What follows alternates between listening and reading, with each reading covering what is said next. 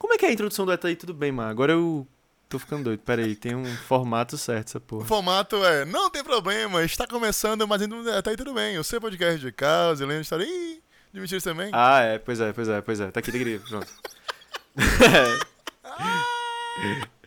tá com saudade de lavar uma louça e varrer a casa ouvindo o seu podcast preferido? O Até aí tudo bem? Porra, não pode Não, falar pô, agora, né? Não, mas isso aí vai depois, isso é junto com a introdução. Tu já começa com não tem problema. É, eu sei, eu sei, eu sei. Eu tô com um textinho aqui. Tá com saudade de ouvir o seu podcast. não vai Eu sei, eu sei, beleza, beleza, chama você. Não, mano, não tem como dar errado. né, Ju? Não, vamos lá, vamos lá. Não tem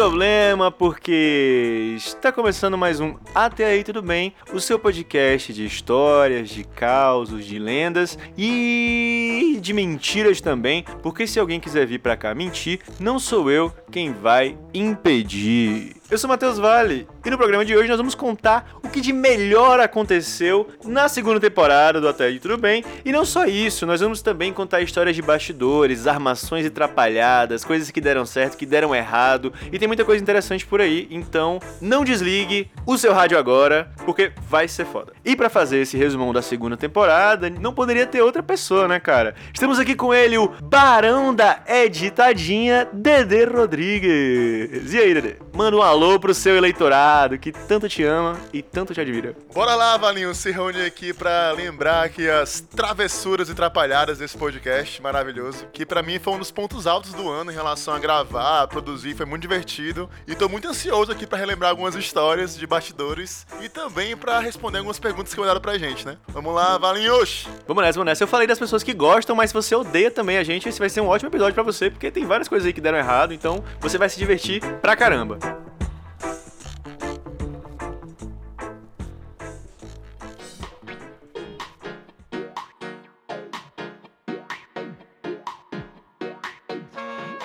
Mas, Dedezinho, eu queria que tu começasse já contando aí de cara uma história que aconteceu nos bastidores que tu achou que foi interessante. Cara, uma coisa que algumas pessoas já sabem é que nosso primeiro episódio ele foi todo regravado. É, o que vocês ouvem ali, na real, é a regravação de um programa que deu erro da gente, velho. Infelizmente, o áudio do Valinhos aí, é, ele ficou todo bugado. Então a gente teve que regravar todo o primeiro episódio. Mas, pois é, né, velho? E nessa época, tipo assim, hoje em dia a gente tem microfone, né? Apesar de que eu descobri, inclusive, que eu tava gravando, que as duas temporadas foram gravadas com o microfone do lado errado, já já vou contar essa história. Mas eu a gente gravou a- aquele primeiro episódio, eu gravei numa torradeira, cara, porque eu não tinha microfone aqui em casa, eu usei uma torradeira que tinha aqui. Então, se você for ouvir hoje o primeiro episódio, você vai ver que ele é- tem um som, um, um timbre específico que só a torradeira dá pra voz de uma pessoa. Porque ficou muito ruim mesmo a qualidade. Mas, quando a gente regravou, ficou bem, bem melhor. E eu gostei até. Até hoje eu, eu acho um episódio interessante, apesar de ser o primeiro, né? Cara, o que eu acho bem interessante desse episódio é que a gente não teve nenhum planejamento, basicamente. O Valinho chegou do nada e falou: Dede, vamos gravar um podcast hoje? Aí eu, bora, vamos chamar quem? Chamar o Ian? É, pronto, chama o Ian, porque o Ian dá certo. Aí vai ser o quê? Não, história de, sei lá, primeira vez, porque é primeiro, primeiro episódio e tal, não sei o quê. Aí bora. Então, tipo assim, além de tudo, foi, tipo, meio que no freestyle, né? Deu muito certo isso. Mesmo sendo regravado, foi no freestyle, porque acho que algumas histórias a gente tirou, né? Na segunda vez que a gente gravou, e colocamos outras.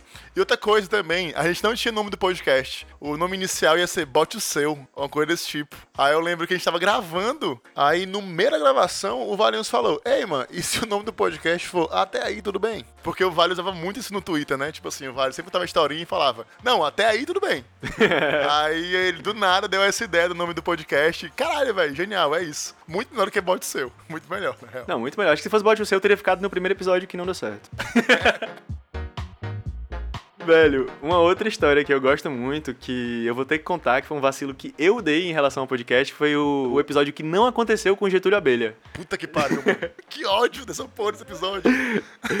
Galera, tipo assim, eu sou muito fã de Getúlio Abelha, né? Acho que Dedê curte pra caramba também. E aí a gente, porra, a gente precisa gravar com Getúlio Abelha, velho. Ele tem muita história foda, né? Porque ele já foi no show da Britney Spears, ele, ele subiu no palco com a Britney Spears. Enfim, ele já fez muita coisa massa. E aí eu chamei, né? Fui lá no Twitter e chamei. E ele foi super limpeza e topou e tal. E eu, caraca, eu fiquei muito feliz. E aí, bicho, o que é que aconteceu? A gravação ia ser na terça-feira, só que teve um feriado na segunda-feira. Então, na terça-feira, pra mim foi como se fosse uma segunda. Eu tive tudo que eu fazia na segunda. Eu tive que fazer reunião no trabalho como eu faço numa segunda e tudo mais. E aí, eu esqueci da entrevista, cara. E eu não falei com o Getúlio durante o dia pra confirmar, que é uma coisa que a gente geralmente faz. E ele também não lembrou. E aí, quando chegou na hora, acabou que não aconteceu. Eu até tentei remarcar, mas ficou difícil pra ele. Enfim, acabou que não rolou. Mas, cara, isso foi uma das minhas maiores tristezas. Então, se você é uma pessoa aí que é muito amiga do Getúlio Abelha, conta a história pra ele. Fala que não foi intencional, que a gente tem alguns neurônios que já ficaram pra trás, inclusive no decorrer desse programa, durante as gravações. E que a gente quer muito gravar com ele de novo aí, se ele quiser participar.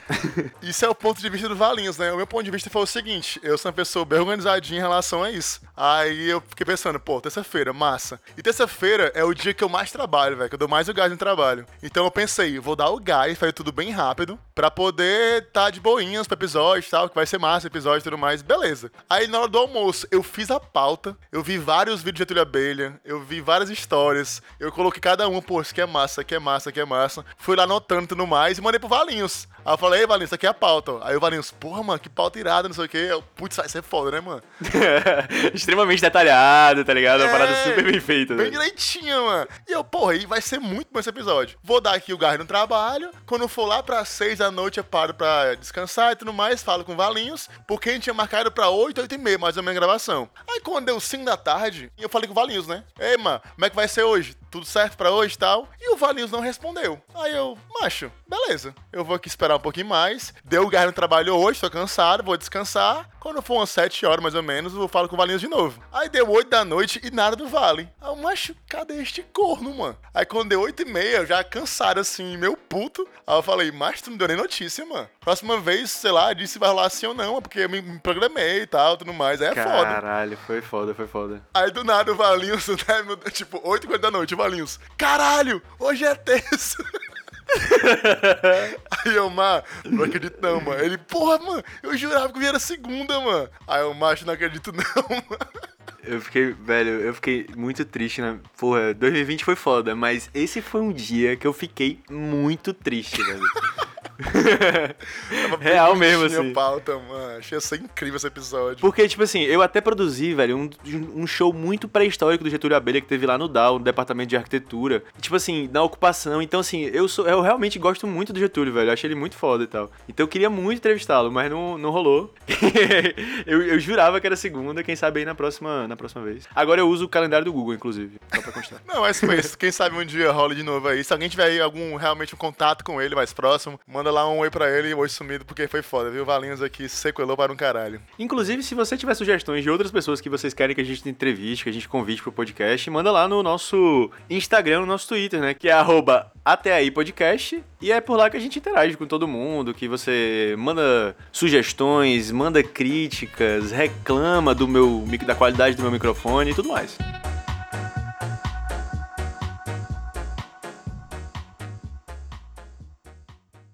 Uma outra foda também, Dede, foi o episódio de terror, né, velho? De história de terror agora da segunda temporada com o Juninho. Cara, ali foi foda mesmo. Ali foi bem foda. Cara, o episódio de terror foi um episódio muito doido, porque a gente foi gravar com o Júnior, Júnior Quintela, né? Que é nosso amigo, meu amigo do DD há, há muito tempo, que ele é terapeuta holístico e tudo mais. E o bicho disse que ia contar umas histórias, não sei o quê, umas histórias da, da Umbanda e tudo mais. E a gente, pô, massa, irado, vamos lá. Quando a gente começou a gravar, começou a dar problema, velho. Lá no, no Discord, a gente não conseguiu de jeito nenhum voltar, velho, pra gravar o episódio da primeira vez, assim. E foram umas histórias, assim, muito assustadoras que a gente contou. Não, não só do Juninho, mas outras histórias que chegaram também, da galera que, que enviou histórias, assim. Foram histórias muito assustadoras. E a gente não conseguiu terminar o episódio de uma vez e teve que, que gravar em duas vezes, né? Cara, mas realmente foi muito estranho porque ele começou a dar erros que a gente nunca tinha dado antes, assim, no, no Discord. Então eu fiquei, tipo assim, rindo, mas levemente tenso mesmo, porque as histórias do Júnior foram bem. Assim, eu fiquei muito arrepiado com as histórias do Júnior. Achei bem fortes as iniciais Foi, dele. foram. E foi logo depois dele que as histórias, assim, ele, não, mano, isso- aquele jeito do Júnior, né? O jeito do Júnior ali que é engraçado, mas que dá uma leve tensão. Aí eu já fiquei meio ca cagaço, né, assim, tudo mais. Aí eu, mas que porra é isso aqui, mano, dando erro direto. Aí, mano, quando deu dois, duas vezes assim erro, eu falei, "Ei, mano, vamos deixar pra depois, mano? Você quer ficar de boas mesmo? Vamos rezar e tal, não sei o quê. Porque tava meio tenso, velho. Pô, mas foi, mas foi massa. E no fim das contas, foi um dos episódios que eu mais gostei, velho. Eu, eu sou muito fã de casos insólitos, de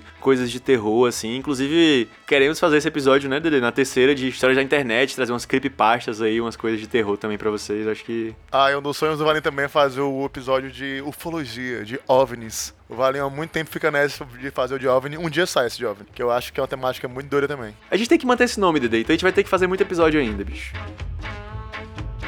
Cara, em relação a perguntas pra gente, o que perguntaram é como a gente se conheceu, eu e o Valinhos. E Valinhos, eu não lembro direito como é que a gente se conheceu. Tu lembra? Assim, a gente tem alguns amigos em comum já, né? Que é o próprio Ianzinho, que é. Cara, o Ian é, é o terceiro membro desse podcast aqui, porque ele tá em todas as histórias É. é citado em quase todas as histórias. Mas ele, a gente tava num grupo do Facebook, o mesmo grupo, que era o Sem Frescura, o SF. Ah, é verdade. e aí foi através do mesmo, SF que a gente se conheceu, eu acho. O problema é que a gente tá Mas ficou mais próximo, eu acho, por causa do carnaval que teve em Uruaú, né? Eu acho na casa dos meus pais, tu foi também, na época. Ah, é verdade, que tu ia verdade. pra Olinda e foi cancelada por causa de alguma coisa, tu não pôde ir. Aí tu foi pra lá e a gente se aproximou mais. Eu acho que é isso que eu tenho lembrança. O resto não tenho muito, não. E também porque o Valinhos tinha banda, né? Eu sempre ia pros shows da banda Valinhos, que é o Capitão Eu. Inclusive já vieram me reclamar que aqui tem poucas histórias da banda do Vale. Já me falaram que quando ouviram o podcast, achava que o Valinhos ia ter mais histórias sobre banda, sobre música e tal. E esperava isso ouvindo o podcast. Mas nem rolou tanto assim, tá ligado? É, Se você quiser também ser uma dessas pessoas, procure lá no YouTube que tem eu passando vergonha em vários anos. É, mas a frustração é que não tem mais o vídeo do Joe Nasce Show, velho. É uma que eu realmente queria muito. Cara, é foda. A gente, algum dia, velho, a gente vai ter poder suficiente pra fazer, tipo, o caso Evandro, só que pra recuperar esse, essas fitas perdidas do show do, do Joey Nasce Show, tá ligado?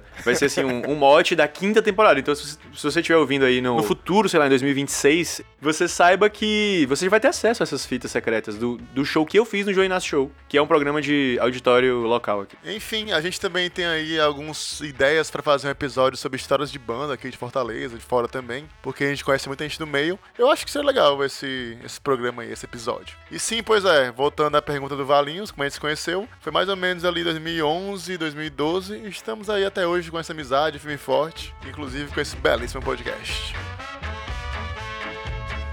Outra coisa que me perguntaram foi qual episódio deu mais trabalho da gente fazer. Cara, varia muito, né, velho, assim. Eu acho que esse de história sobrenatural porque a gente teve que ter esse rolê de regravar, né? E porque eu tive que ligar todas as luzes da casa pra conseguir dormir depois. Isso deu um, deu um certo trabalho. É, eu também acho que ele deu um pouco mais de trabalho, porque a edição dele, eu tentei fazer mais ambientação e tal, e isso dá um pouco mais de trabalho. Os outros seguem uma fórmula mais fácil de editar, mas eu acho que ele realmente foi o mais trabalhoso mesmo. Dede, e episódio que tu. Assim, eu sei que isso é foda de escolher, né? Mas qual foi o episódio que tu mais gostou? O que eu mais gosto até hoje é o episódio 15, velho. O de Histórias de Fortaleza. Porque eu tenho muito carinho por esse episódio, velho. Porque eu sempre quis produzir uma coisa desse tipo. Alguma coisa mais engraçada, falando sobre a cidade, tal, de um jeito assim mais leve e tal. E o resultado pra mim foi muito bom, assim. O feedback foi muito bom. Um monte de galera que não escuta muito podcast veio falar comigo sobre esse episódio. Professores também. Uma galera veio falar que não sabia um monte de coisa sobre a cidade e aprendeu no episódio. E também foi mais legal porque ele não era sobre a gente. É muito fácil contar uma história minha, eu não preciso fazer uma pauta, não preciso fazer nada. Então, fazer esse episódio sobre Fortaleza, eu tive que ler várias coisas,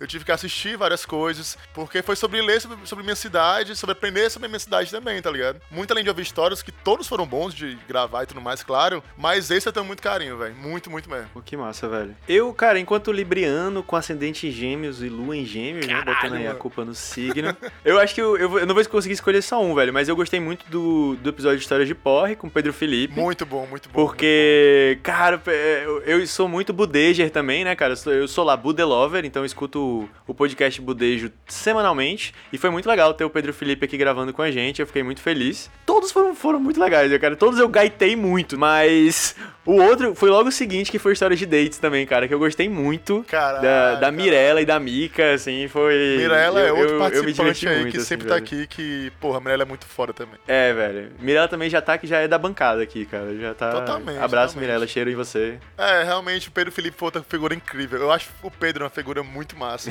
e gravar com ele foi muito bom, velho. Mas todo mundo que a gente chamou aqui, todo mundo realmente é a galera que a gente queria muito chamar, tipo assim, pro podcast, porque é amigo próximo, é gente que a gente acha engraçada. Então, macho, é muito massa olhar pra trás assim agora e ver quem participou e fez tudo isso, tá ligado? É muito massa, assim. Eu, particularmente, fico muito orgulhoso disso, tá ligado? Sim, sim, muito massa, muito massa. E, e realmente é um, um episódio composto por todo mundo, né, cara? Você vai mandando sua história aí, os convidados contam as histórias, a gente conta nossas histórias e fica aí essa enciclopédia de histórias informais da, da humanidade.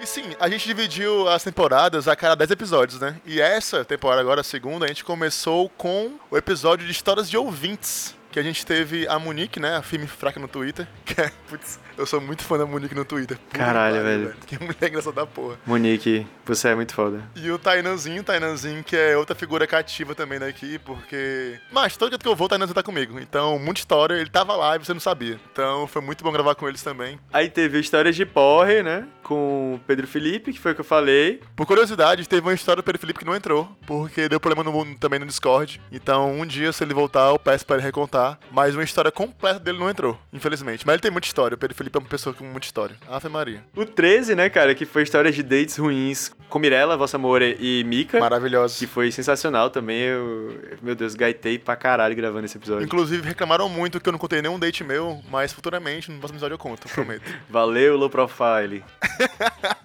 Aí o 14 foi o de história de intercâmbio com a Esté e com o Rodrigo. Rodrigozinho, mano. Saudades do Rodrigo demais, ó, mano. Caraca, o Rodrigo encontrou o pai do Michael Jackson, velho, nesse episódio. Simplesmente o cara encontra o pai do Michael Jackson. Só, só vou dizer isso. Aí o 16 foi o de histórias de plot twist, que foi com a Osana e com a Denise. Que, cara, incrível, incrível. Até hoje eu fico pensando no Kobe Bryant com do baião, velho. Caralho, incrível. História é incrível. Não, e o assalto também, cara. O assalto da, da, que a Osana conta. Meu Deus do céu, velho. Isso... Toda mesa de bar que eu tiver em 2022, eu vou contar essa história, Osana. E a galinha hipnotizada também, mano, que tu passou. Puta que pariu, mano. Que rolê, meu pai. O 17 foi justamente História do Sobrenatural, com Júnior Quintela. Que foi foda esse episódio, muito bom. Puta que E, pariu. meu Deus do céu, foi... esse aí a gente já, já até já comentou, né? Você já sabe. Décimo 18. Caraca, décimo 18, nosso único episódio com um convidado anônimo, velho. Décimo 18. Valeu, é muito doido já. O 18, quer dizer. Histórias vergonhosas, cara. Olha aí, passei uma vergonha pra justificar. Esse episódio também teve algumas histórias que não entraram também, porque elas eram constrangedoras a níveis astronômicos. Mirim, o único anônimo do até hoje. Mas foi incrível esse episódio, incrível. Eu, eu acho o episódio incrível. Do até hoje. Do até hoje, só se chapar aqui. Aí teve o 19, que foi Histórias de Sexo. Que Mirella voltou, né, cara? Mirella aí. A... E o Alamozinho também. MVP da, da segunda temporada. E o Alamo, que, que. Meu Deus, Alamo. incrível, velho. Incrível. Foi muito bom. É incrível, que figura incrível.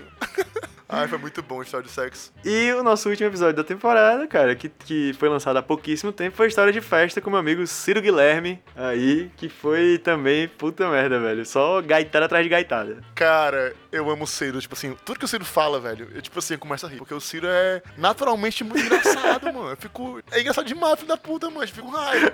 Tudo que ele fala, eu rindo feito besta, mano. Eu tive que tirar várias vezes que eu tava rindo, mano. No episódio, eu tive que cortar minhas risadas, porque eu tava com vergonha já, mano. Mas isso é muito bom. Muito foda, muito foda, cara. Eu amei também o episódio. Curiosidades também sobre o podcast. O nosso episódio mais ouvido até hoje é o episódio de número 13. O 13 foi com a Mirella, né? Que é o Histórias de Date. É, Mirella e Mika. E em segundo temos o 15, que é o Histórias da Cidade de Fortaleza. E a gente consegue saber também quais são os artistas que vocês mais escutam, velho. Vocês que são fãs do Até Aí Tudo Bem. E aí é bom que reflete muito a nossa realidade também, que é Barões da Pisadinha, Bom demais. Caetano Veloso, Pablo Vittar e o quê? Lady Gaga e Eduarda Filipa, a Dua Lipa, velho. Eduardo, Foi foda. É. velho, mas- olha isso, cara. É. Porque, pô, isso, isso foi o puro suco do 2020, né, velho? Assim, tipo, Barões da Pisadinha, Caetano Veloso, Vittar, Lady Gaga e Dua Lipa. Muito Não, foda. incrível, incrível. Essa mistura aí é incrível, realmente. Nosso objetivo pra 2021 é chegar aos K-popers, né, cara? Então indique aí, faça essa corrente, indique pro seu amigo K-pop o Até Aí Tudo Bem. Porque o K-pop é o público mais engajado que tem. E, cara, em relação a ouvintes, a gente tem prioritariamente ouvintes do Brasil, né? Que é uma coisa bem estranha. Mas a maioria do pessoal é do Brasil. Caralho, sério? Aí foi foda. Onde Aí foi o foda. povo do Brasil, 50% é do Ceará, 11% é de Pernambuco, 7% é de São Paulo. Não imaginava São Paulo aqui no top 3, velho. Eu imaginei que a gente fosse mais Nordeste. Curioso em relação a isso. Também nunca imaginei, velho. Também nunca. Temos ouvintes também nos Estados Unidos, na Alemanha, na França, no Japão, no Canadá, no Reino Unido, na Espanha e em Portugal. Olha aí, rapaz. Caralho, velho, é muito chique. Não tem mais ainda, caralho. Tem mais aqui ainda. Dinamarca, Austrália, Argentina, Paraguai, El Salvador, Cara, que foda, velho. Holanda, Malta e Suécia. Porra. 18 países diferentes ouvem a gente. Já ouviram a gente, pelo menos, né? Interessante, cara. Pô, muito massa, velho.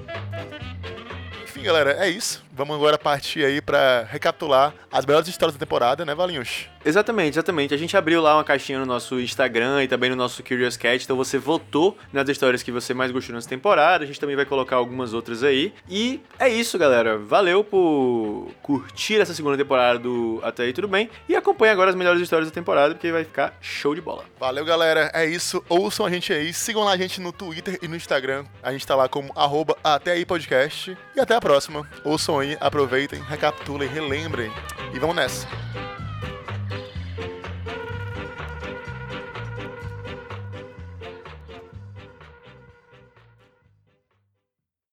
Primeira que eu vou contar aqui é da Iane Rocha, a Nani, maravilhosa amiga minha. Foi o que aconteceu. A Nani fazia moda, certo? Em 2009, lá na Marista. Aí, em 2009, rolou um colóquio em Recife.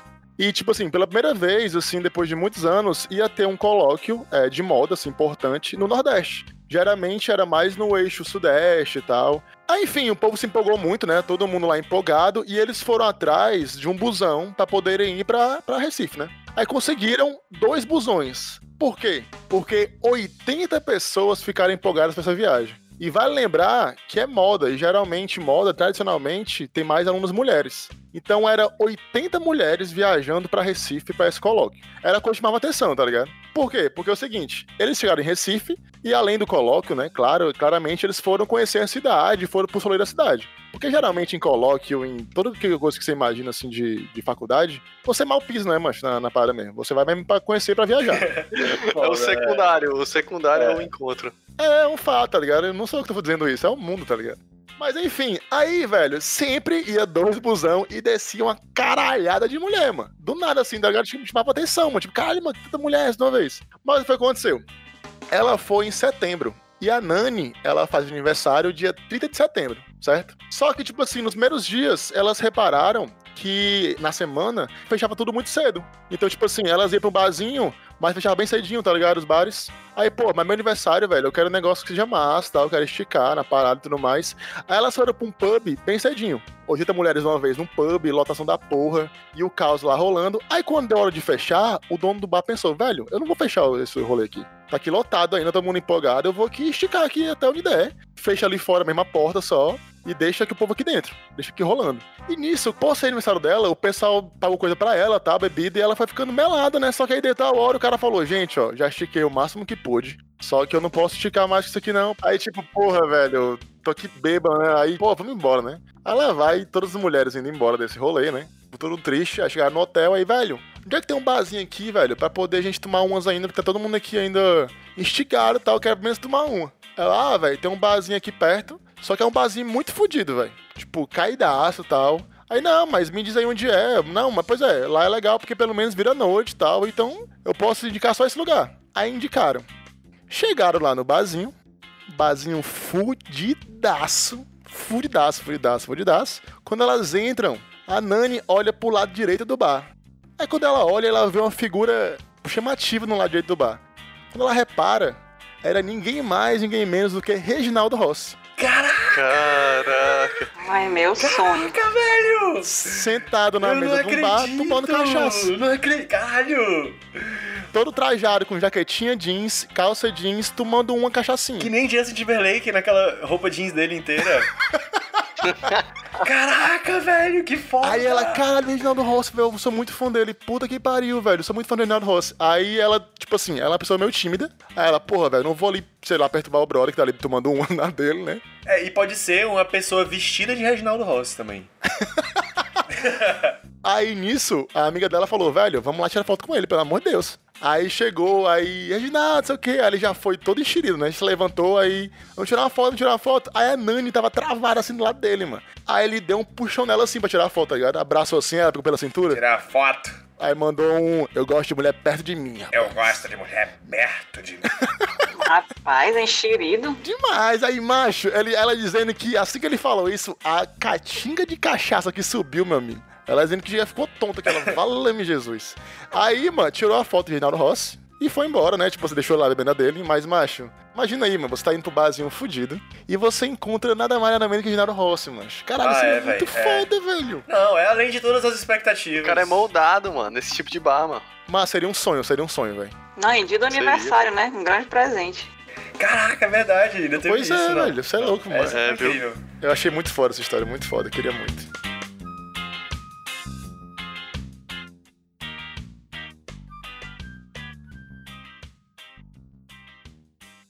Mas vou contar agora a história aqui do Loureiro, que enviou pra gente. O Loureiro um grande amigo nosso, Loureiro Júnior. Uns anos atrás, faz poucos anos na real, o Loureiro foi pra Tailândia com o Thiago Souza, um amigo dele, certo? E, tipo assim, como era esperado, foi pra um país meio exótico, né? Rolaram algumas coisas bem engraçadas e, e loucas, né? No dia só, aconteceram os seguintes fatos. O bicho chegou na Tailândia, foi visitar alguns bairros lá tradicionais, tal, turísticos. E num desses bairros, ele foi inventar de comer escorpião. Ele passou pela rua lá, tinha a galera vendendo escorpião, né? Tipo assim, espetinho escorpião. Macho, pelo amor de Deus, mano. Pois é, já começa já errado aí a história, né? Aí o que foi que ele É, pensou? é. Pô, vou aqui comer, vou aqui escolher o mais bonitinho e vou aqui, né? Tipo, comer escorpião aqui de boas pra ver qual é, porque, enfim, tô num lugar que tem isso, é tradicional, eu não vou deixar de provar. Coisa que eu jamais faria, porque, enfim, né, na minha cabeça faz sentido nenhum. Mas vou lá, ele foi lá e comeu o escorpião. Primeiro passo daí. Um pouco mais à frente, ele foi passando aqui pelo bairro e ele viu uma galera vendendo as bebidinhas assim de rua, tá ligado? Era uma bebida velha, mano, tipo um drink que era feito com água ré estranha, mas ele também ousou beber esse tal drink. Era o refresco do Chaves. o refresquinho do Chaves. Eu fiquei imaginando o Loureiro comprando escorpião e do lado o espetinho com o super frangão, tá ligado? Se fuder, mano. Aí podia ser, pelo cheiro, viu? É. Sim, ela e tomou, e ousou tomar esses drinks aí, né? Como a Monique falou aí, o refresco do Chaves. Você não sabe qual é o sabor, né? Enfim, foi seguindo esse rolê, né? Aí eles pararam num bar, velho, que era conhecido por ter um ringue no meio do bar. Aí ele, porra, velho, curioso isso aqui, né? Aí nisso, você comprava lá uma cerveja no bar, você podia entrar, era como se fosse o ingresso do bar e cerveja, tá ligado? Eles estavam com cerveja na mão e eles não pagaram, velho, porque achava que a cerveja na mão deles, que eles tinham comprado no meio do rolê, era do bar, entendeu? Não, mano. Sério? Aí eles entraram no rolê, tá ligado? Aí, ele, caralho, mano, depois que eles entenderam isso, né? É ok, aí viram lá e, tipo assim, você podia se dispor pra brigar nesse ringue, com todo mundo lá olhando. E se você ganhasse lá na, na briga lá, que era com pessoas aleatórias, você ganhava uma cerveja, tá ligado? Caraca, no octagoninho, velho. É, é, exatamente, a parte 2 do octagoninha. Só o Ian lá, brigando. Aí o Thiago Souza, né? Ei, mano, vai lá lutar, Loureiro, vai lá lutar, vou gravar aqui, mano. Aí ele, não, mas vou lutar não, doido, mano, vou lutar não. Aí o Thiago, vai logo, vai ser massa, vai ser massa, vai ser massa. Aí o Loureiro, não, mano, tô com medo e tal, não sei o quê. Cara, pensar que o Loureiro tava com medo disso é uma coisa muito estranha, porque o Loureiro é uma pessoa que é hiper instigada pra esse tipo de coisa. Quando ele me falou isso, eu fiquei, caralho, o Loureiro tá com medo de quê, mano? Caralho, pro Loureiro tá com medo, essa porra era o cara do Super Dragão Branco, velho. Aquele maluco lá que, que joga areia no olho do Van Damme. Porque o Loureiro é um cara que eu já vi o Loureiro pular num carro em movimento, bicho. Tá?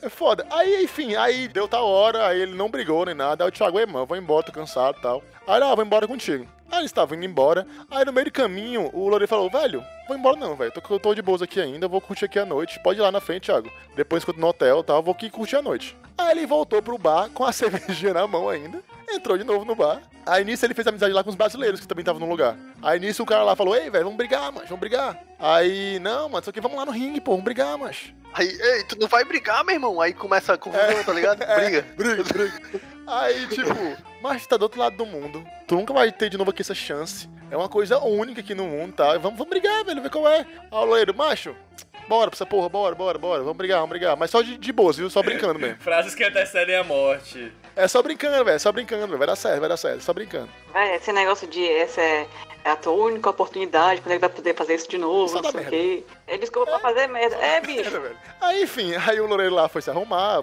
botaram a roupinha nele de lutador, tal, um shortzinho.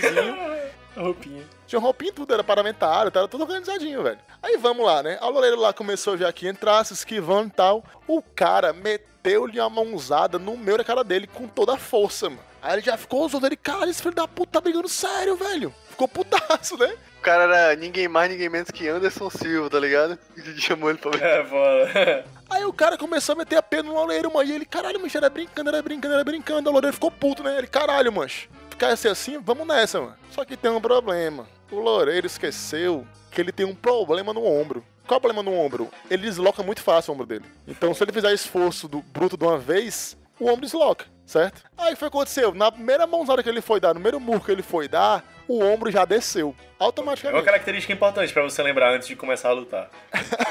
É, seria bom, seria bom. Aí pronto, já deu aquela entortada aqui no braço. Já foi com o braço todo.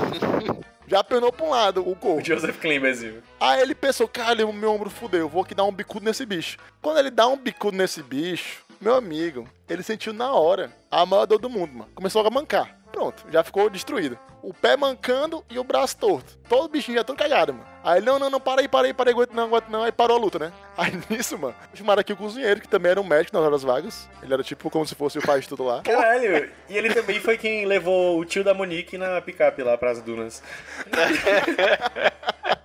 Aí o, o cara botou o ombro dele no canto, aí ele, caralho, montou muito fudido, com, mancando aqui o braço doendo. Aí nisso, mano, ele, pô, vou pra casa. Vou pra casa, pra casa, pra casa, né? Tô fudido. No meio do caminho, meu amigo, começou a bater um dor de barriga. Daí ele lembrou do escorpião.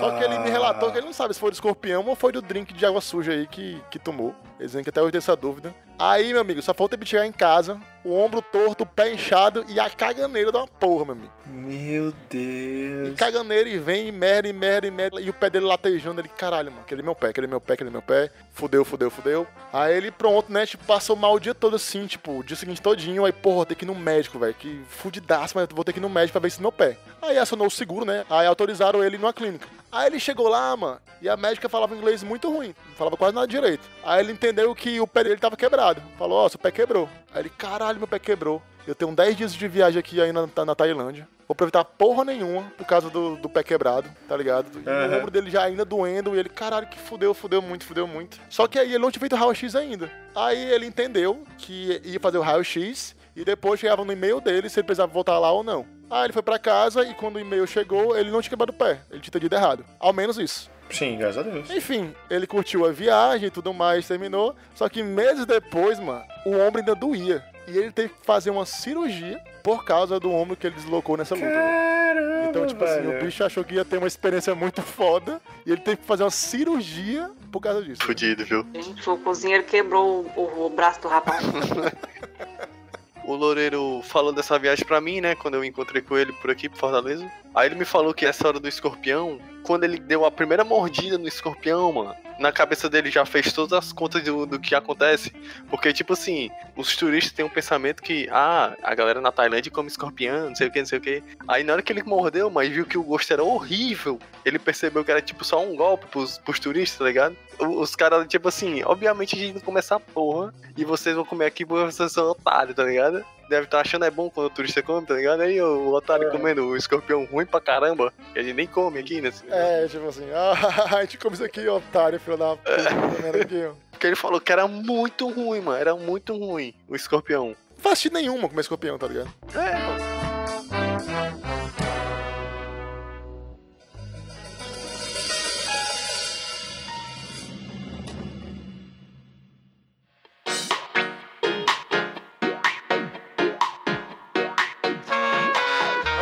Começar então aqui, já que Pedro já se apresentou, já falou um pouquinho aí. Queria que você contasse pra gente, Pedro, uma história sua de ebriedade, de porre, de um rolezinho que você ficou muito doido. Eu trabalhava numa revista lá no Cariri, acho que isso foi por 2016, por aí. É, e eu queria muito uma exclusiva com Camilo Santana. Conversar, assim, de coisa da vida mesmo. E aí eu passei um tempo desejando e falei pra minha chefe, aí ela era, é filha de um, quer dizer, antigo ex-deputado e deputado federal, eu consegui com a maior facilidade, era muito próximo dele. Só vai ter uma, ele vai visitar lá pra transposição, você aparece lá e talvez na volta no carro, vocês vão conversar, conversar um pouquinho lá, conversam no carro. Não, tá ótimo. Se você tiver 20 minutos com ele, dá uma entrevistazinha por escrito, boa. Isso ia ser num sábado de manhã. Ótimo. Chegou sexta-noite, eu ainda nem tinha feito as perguntas. E eu confiei, não, na hora. Qual o seu signo, governador? Cara, saindo do trabalho, o amigo falou, ei, vamos tomar só de dormir? eu não sei porque até hoje eu caio na de dormir. Não sei Beleza, vamos tomar essa. Tomar, então, uma, então, duas. Aí começou a chegar um monte de gente, a mesa ficou enorme. E a festa tava muito boa. E eu fui ficando. Aí fazendo aquelas contas. Não, se eu dormir. Eu tava pensando assim, não, amigo, eu quero chegar às 10 horas. Antes de dormir, eu faço as perguntas, eu tenho que acordar umas 7. E não, vai dar tudo certo. Aí foi 11, meia-noite, Pixel. Você vai chegar em casa e faz as perguntas no caminho para a transposição. Você, no carro você faz. Eu, não, então. Eu já tava pensando o seguinte: quando o motorista chegar, cruzar na frente da minha casa, eu me levanto e vou. do jeito que eu tiver. Meu Deus, Pedro. É incrível que a história, a, a perspectiva ela vai se deteriorando ao, ao longo da noite, né? Hoje eu tenho 30 anos e aprendi a duras penas ter autocontrole. Mas quando tava muito bom, eu não conseguia sair. Quando a pessoa dizia, não, a gente vai já, eu dizia, é, tá bom. E esse meu amigo, ele adora me fazer de gato sapato. Quando eu fico bebaí é que ele me usa mesmo. Ele faz o que ele quer. Aí tem um, um- tem foto, tem áudio disso que ele foi gravando e colocando no grupo. Eu escorado numa caçamba de lixo, vomitando, e ele dizendo assim: Pedro Felipe, vamos aqui, suas perguntas para a entrevista com o Camilo amanhã. Bate bola, jogo rápido. E aí, Gov? Melo ou tira Carvalho? Isso nos áudios, né? E ele falando isso, eu. "Uá, Meu Deus, Pedro, mano. Filha da puta, eu vou te matar. Ah, Meu Deus, velho. Anitta Valesca Popozuda. No que eu cheguei, isso já era tipo 4 horas da manhã. E eu pensei o seguinte: eu não vou, não vou colocar o celular pra despertar, porque quando o motorista chegar aqui na frente, minha janela era virada pra rua, ele vai buzinar. E quando ele buzinar, eu me levanto. Olha a ideia que eu tive. Cara, eu não sei por que que eu pensei isso. Tirei o celular do modo vibrante, coloquei ele no colchão, que também não dava nem pra sentir nada. Cara, eu acordei num pulo. Pá! Caralho, a entrevista com o Camilo. Quando eu olho o celular, tipo assim, 50 chamadas não atendidas. Já era meio-dia. Meu Deus. Antes de mensagem da minha chefe. Assim, Pedro, oi Pedro, o motorista tá, tá apertando a campainha e tu não tá saindo. Pedro, Pedro, cara, acredito que você fez isso comigo. Cara, eu tô morto de vergonha, porque o, cara, o assessor tá ligando aqui dizendo que ficou esperando por você, disse que Caraca. Aí eu, amiga, desculpa, mil perdões, mil perdões, mas eu não acordei. Aí ela não respondeu nada, foi no sábado, passei o sábado e o domingo assim, certo, porra, vou ser demitido. Aí cheguei no trabalho antes dela, né, ela foi direto pra sala dela, ela passou o dia inteiro sem falar comigo. Eu assim, já esperando, né, quando foi já o final do expediente, ela pediu, aqui, é, é o que é que tu tem pra dizer? Eu disse, cara, foi mal, mas eu saí pra beber, bebi demais na, na sexta-feira, eu pensei que eu ia conseguir levantar, não consegui. Ela tá dizendo que tu perdeu a entrevista que tu passou um mês me aperreando que eu consegui, porque tu bebeu demais e não conseguiu acordar. É isso? Eu só não vou mentir. Cara, eu juro pra você que eu preferia que você mentisse. Porque eu, eu estou sem cara agora pra todo dia olhar pra, cara, pra sua cara e não lhe demitir por conta disso. Mas, bom, então fica a seu critério aí, eu não posso fazer nada. Ela acabou não me demitindo, eu acabei ganhando pela sinceridade. Mas até hoje, esses amigos tiram. Ei, Pedro Felipe, não é melhor ir pra casa, não? Entrevista com o Camilo amanhã. Pedro, e tu não conseguiu entrevistar ele? Nunca mais consegui. É, Eu queria muito Camilo no budejo. Seria incrível. Se ele for no budejo, pelo amor de Deus, pergunta se ele prefere Sheila Mello ou Sheila Carvalho. Por favor, é, por favor, Pedro, tem que acontecer isso. Macho, que história maravilhosa, meu cara perdeu. Você já perdeu um compromisso por conta de ressaca? Não, não, acho que mesmo quando eu bebia muito, eu ia de boa. assim, É o seguinte, tipo, já fui fazer prova do Enem, morto de bebo. Passou? Passei. Meu Deus. Eu fui do virado, eu fui pro show de metal e no dia seguinte tinha é, prova, aí eu pensei, velho, eu não quero perder nem a pau a porra desse show, velho. Aí eu fui pro show, aí eu cheguei em casa tipo 4 e meia da manhã e a prova era tipo 8 na época, eu tinha que sair lá de casa 8 da manhã. Aí eu, velho, foda-se, eu vou aqui mesmo. Aliás, não é nem, nem ainda, ainda era o tradicional, o antigo vestibular. Aí eu, velho, foda-se. Eu lembro que no meio da prova eu saí, eu vomitei e voltei pra prova. Totalmente pura cachaça. Meu Deus do céu. tu distraindo os outros concorrentes, né? Era, e já era fase específica, mano. Já era a segunda fase, tipo assim. Aí eu só fui, uah, voltei e permaneci plenamente, passei pelo menos. Meu Deus do céu.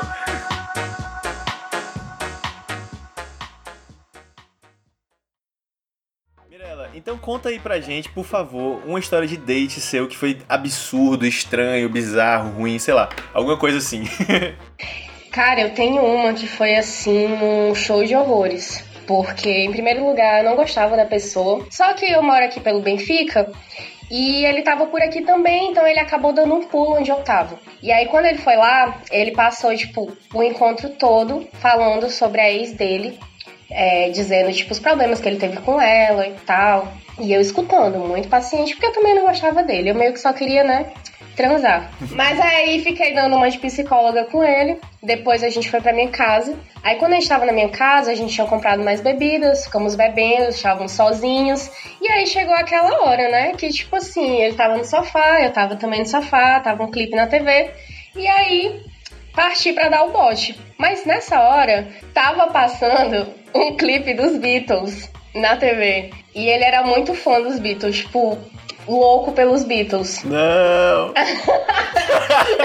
Eu sei por que falou isso. o Vale tem uma tatuagem dos Beatles e tá aí falando não, né? Era nesse nível, mas não era o Vale, gente. Sério. o que aconteceu foi que tava passando um clipe de Strawberry Fields in the.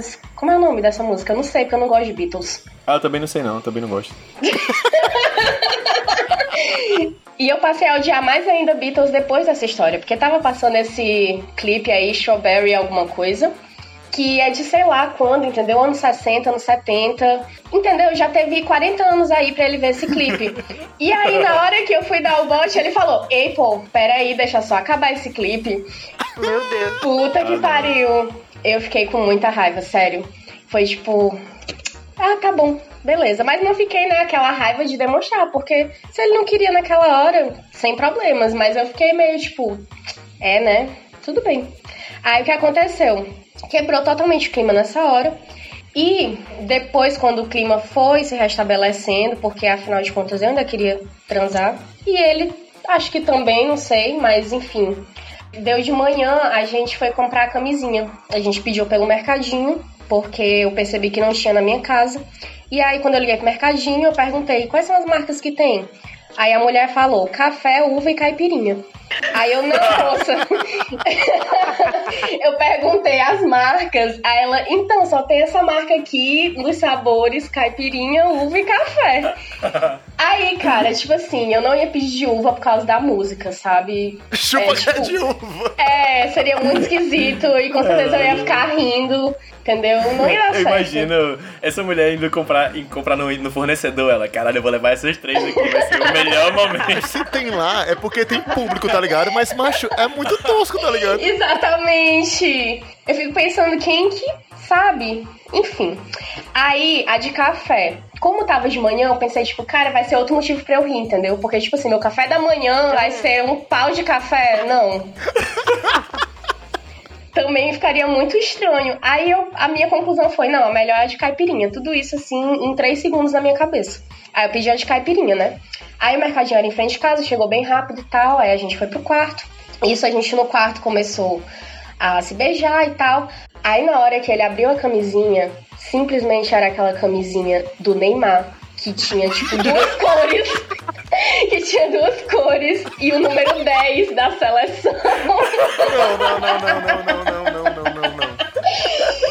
E aí, cara, foi tipo assim, foi o balde de água fria dessa noite que já tinha sido uma merda, sem clima nenhum, sabe? E aí o cara falou, tipo, cara, tá de brincadeira, viu? Eu não vou conseguir, eu não consigo. E eu, tipo, é, é isso. Não tem mais o que fazer, vai pra tua casa. Meu Deus do céu. Como é que bota a camisinha do cara que é conhecido por cair, velho? Então, tipo assim, não faz sentido velho. Foi exatamente o que aconteceu. É o anti-marketing, tá ligado? Total, viu? E o melhor é que as pessoas compram, né? E ainda usam. Mas dependendo da pessoa com quem você tá, eu acharia muito engraçado. Assim, né? Porque era uma pessoa que eu não tinha intimidade. Mas é que nem aquelas camisinhas neon, Star Wars. Não sei fazer. Essa eu não vou mentir que eu queria ter. Aí tem outra que eu lembrei que não foi um date ruim, sabe? Mas é uma frase que eu também acho que eu tô reciclando aqui todos os conceitos do Vale, porque é um tweet que eu gostaria de requentar. Que foi de um menino com quem tive um relacionamento e a gente saiu um dia pro shopping Benfica. E aí a gente ficou basicamente, sabe aqueles encontros de adolescência que você vai só pro shopping, toma sorvete, fica no banco conversando? E a gente tava naquela tensão assim, porque era um pouco antes do Enem, a gente não tinha ainda ido pra casa um do outro, não tinha feito nada, porque a gente tinha combinado de fazer tudo só depois do Enem, responsáveis, né? A castidade do Enem, eu nunca tinha visto isso, velho. Só vai rolar sexo se passar no vestibular. Tudo pra Exatamente. caralho, tá ligado? O cara passa em medicina em primeiro lugar.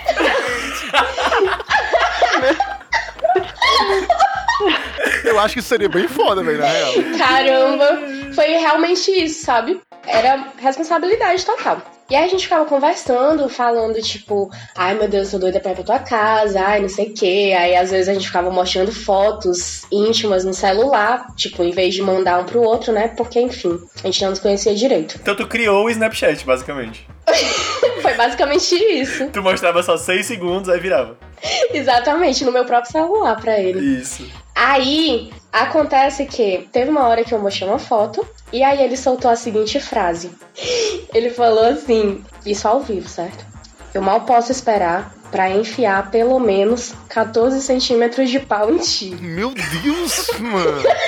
E eu gostaria de analisar semanticamente essa frase. Porque, tipo, pra mim foi muito genial, sabe? Ele falar isso. Ele falar que vai enfiar pelo menos.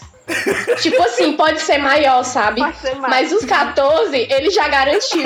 Olha, eu garanto 14. Com o resto eu já não sei. Exatamente. Então é pelo menos isso. E se for mais, tipo, ele tá no lucro, entendeu?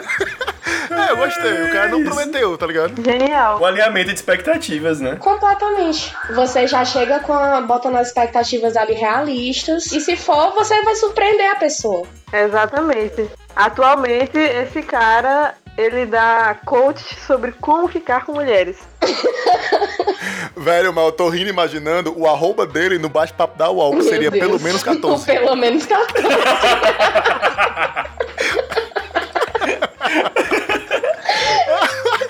Pelo menos 14 eu tô na sala. Ah, meu Deus.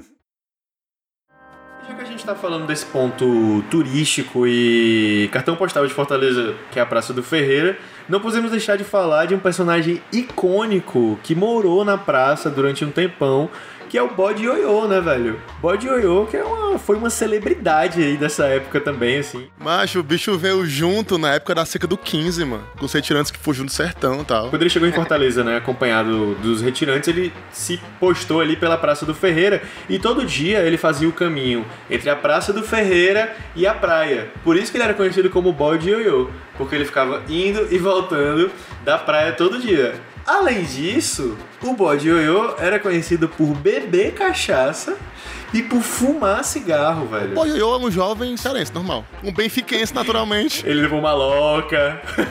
Bode Ioiô, o grande pioneiro da Praia dos Crushes, com certeza. Eu pior que ele seria facilmente, tipo assim, o mascote da galera. camisa mano. florida. Fumando um. Você é louco, macho. Imagina demais. Com aquele cavanhaquezinho que ele tinha, né? A barbicha. Que era hipster, tá ligado, bicho?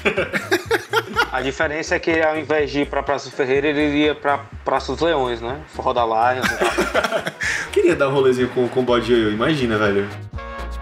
E aí ainda tem uma coisa que é o fato dele ter sido candidato e eleito vereador, né?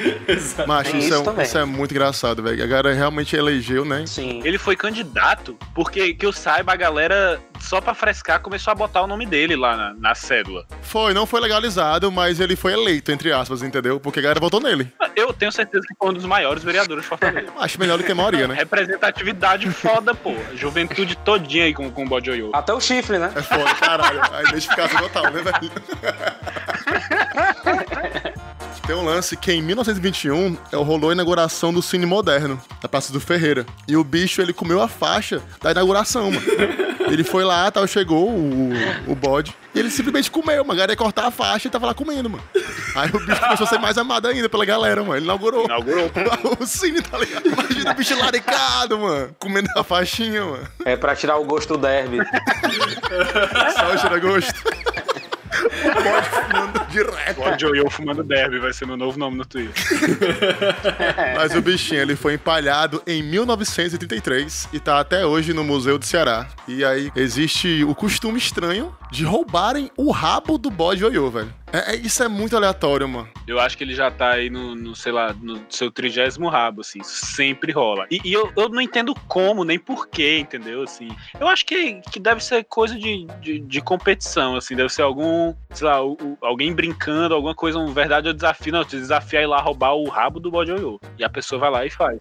Porque eu acho que são dois esportes, assim, do centro de Fortaleza, que é roubar o, o rabo do bode ioiô e os óculos da Raquel de Queiroz, né? Que vivem sumindo também, a, a estátua da Raquel de Queiroz ali na, na Praça dos, dos. Leões. Inclusive, já que a gente tá nesse universo de Praça do Ferreira e, e dos Leões, eu não sei se vocês sabiam, mas embaixo da Praça Ferreira, tipo, literalmente embaixo, no subsolo da Praça Ferreira, existe uma galeria de arte gigantesca. Quê? Exato. Que pertenceu ao, ao pintor cearense Antônio Bandeira. E lá rolavam muitas festas e exposições de arte e tal. E, e reza a lenda que existia um túnel. Um, um dos acessos ficava ali perto da coluna da hora, tem até hoje o gradil, você consegue ver a escada. E o outro acesso era ali por baixo da estátua do General Tiburcio, na Praça dos Leões, que também tem um gradil. E aí diziam que tinha um túnel ligando a Praça dos Leões até a Praça Ferreira pelo subsolo. Que foda! Eu postei sobre isso no, no Instagram e veio um- uma gata dizer que a tia dela conta que ia pra várias festas, assim, no subsolo da Praça do Ferreira, tá ligado? Que Caraca, foda. Imagina, E velho. é gigante, assim, tipo, Que louco, a praça quase inteira, o Mas negócio. aí, ainda existe hoje o aterraram? O que foi que aconteceu? Cara, em alguma das reformas, não sei qual, aterraram e eu ouvi dizer recentemente, fui lá com um amigo do meu pai que, que conhece essa história, que disse que já foi várias vezes lá. Disse ele. Fizeram na farmácia lá. É, é, fizeram uma pagamento. Mas não, não. Ela ia cumprir o que cumpre todo prédio antigo do centro. Ia virar estacionamento. Ouviu falar em algum lugar que o Roberto Cláudio estava pensando em transformar o subsolo da Praça do Ferreira em, em um estacionamento. Puta que pariu, Não é no Areninha, não? Areninha seria foda aí. O rachinha embaixo da. Ei, ia ser foda, compadre. 100% FIFA Street. Mas isso me lembra que recentemente o povo tava falando que a leoa que tem na Praça dos Leões, ela tem ovo, né? Ela tem testículos. Vocês já viram isso? Vocês já repararam nisso? Aham. Ou não? Sim. Eu vi, ela tem ovo. Explica, a Praça Leões é uma praça aqui de Fortaleza que ela tem vários leões nessa, nessa praça. Na real tem um leão, o resto tudo é leoa, né? Na real. Aí uma dessas leoas, ela tem ovo, ela tem uns ovão lá, um testículo pendurado. Aí a gente tava querendo implementar a lenda de que quem fosse lá pegar no ovo da, da estátua, dava sorte. A gente tá querendo que algum gringo um dia faça isso, velho. A gente vê uma foto por aí do gringo tirando foto segurando o ovo da leoa. Cara, já ouvi essa história também. Minha mãe conta que quando ela era mais nova, chamava muita atenção, assim. Isso era uma grande bafulê da cidade, tá ligado? Bicho dos ovão. Eu não sei até que ponto é real, assim, esse negócio. Porque, assim, quando você vai lá e olha, realmente tem um negócio que parece. Mas eu não sei porque aquelas estátuas, elas não foram, tipo, feitas pra praça, entendeu? É, porque a galera geralmente conta a história de que o artesão foi chamado, né, pra fazer aquelas esculturas ali pra Praça dos Leões. Aí não recebeu pagamento. Aí, só de birra, ele pegou e botou testículos lá na, na leoa. A história que contam é essa. Não, mano. Não, pelo amor de Mas na real, assim, essas, escu- essas esculturas vieram da França. Eu acho que lá pelo século XIX, começo do XX, era muito comum que fizessem é, esculturas assim, em massa, entendeu? Aquela coisa, capitalismo começando, industrialização e até a arte entrou nesse processo. Então era esculturas de bronze ou de coisas assim, de, de fibra, que colocavam no molde e produziam em massa, assim, várias iguais. Inclusive, a do leão mesmo, que tem ali na, naquela. O Dedê, inclusive, tem uma foto muito foda, né? Daquela escadaria ali da praça, que tem aquela escultura do leão com a serpente. Existe uma idêntica num parque em Buenos Aires, na Argentina. E elas foram fabricadas numa, numa casa de fundição lá da França, que é chamada, acho que, Fonderie do Val d'Or, uma coisa assim. E aí eu não sei até que ponto, tipo, chegaram aqui e decidiram botar um detalhe a mais, assim, porque não estavam satisfeitos, não sei. Foda. Sim. Foda. Mas é, se você for lá, você consegue olhar, tem a etiquetazinha, assim. Mas eu tô um pouco triste porque uma das coisas que eu achava mais massa em Fortaleza era o leão. E eu acabei de entender que ele é praticamente um leão estilito. Porque tem em vários lugares.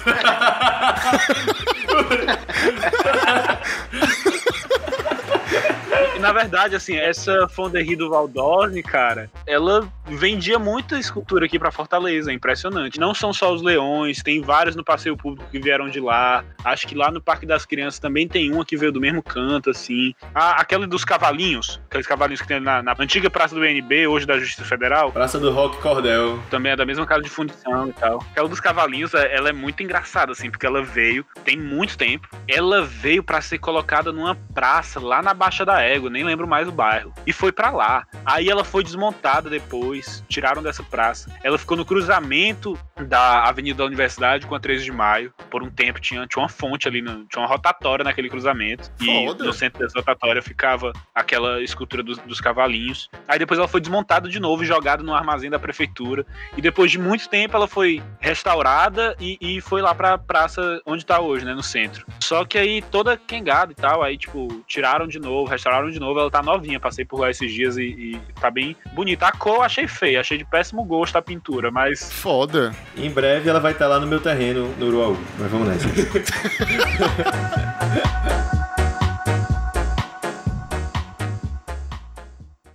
Ainda falando em, em Praça do Ferreira, tem um caos que é muito massa, mas que eu acredito que é pouco conhecido, menos do que deveria ser, inclusive, que é o caso do cajueiro botador ou cajueiro da mentira, que muitos dizem que é o nome correto, né? É, existiu entre 1904 e 1920, no, na Praça do Ferreira, um campeonato, um- uma competição anual no dia da mentira, né, 1 de abril, do maior potoqueiro. Potoqueiro é a mesma coisa que mentiroso, é um termo que se usava antigamente, embaixo de um cajueiro que existia ali. E aí era um dia inteiro de pessoas, personalidades de Fortaleza, que competiam para ver quem contava a mentira mais cabeluda, como eles chamavam, né? A maior potoca. Aham. E era regada muita cerveja, tinha banda militar tocando, cerveja liberada. Então os cafés, né? Existiam muitos cafés ali. Os cafés serviam cerveja para esses homens, né? Eram só homens que participavam. E isso aconteceu durante 17 anos seguidos. E era um grande evento, né? E aí no final era eleito o- a maior potoca e o maior potoqueiro, né? E era colocado um nome numa placa debaixo do cajueiro. Então a, a pessoa recebia um nome nessa placa e tinha a mentira, né? Caralho! Meu Deus, velho, que massa. Que massa, velho. É interessante porque quando a gente olha a partir do agora, né, a gente percebe nomes de muitas personalidades, muitos nomes famosos, né? É, são eles Álvaro N, Quintino Cunha, Caralho! é, Leonardo Mota, Gilberto Câmara, todos eles participaram. Quintino Cunha ficou muito famoso lá. Cara, eu tô, eu tô chocado que os potoqueiros têm todo nome de rua, velho. Que foda. É, exatamente. A- ou seja, Fortaleza é só mentira, né? É uma ficção, mano. Só fez homenagem a mentiroso. Eu quero terminar esse podcast agora, por favor, tô ficando triste. E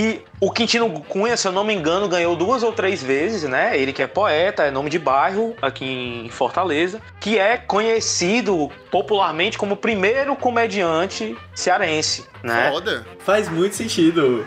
Sim, né? E aí quando você pensa, por exemplo, você vai ter pouco antes, mas também nessa época, a padaria espiritual, que começa o que eles chamam de Ceará Moleque. Então, essa cultura do humor em Fortaleza, no Ceará de forma geral, ela já é muito antiga, né? E é muito doido você perceber que existia esse evento. Parou de acontecer porque decidiram acabar com o evento para evitar aglomeração popular. Né? Aconteciam brigas e tudo, as pessoas brigavam porque se contavam uma mentira sobre alguém que estava presente, e aí tinha briga. E a- eu fico imaginando as pessoas brigando com a- os copos de cerveja e a banda da polícia continuando tocando. Seria Tocando Legião Urbana.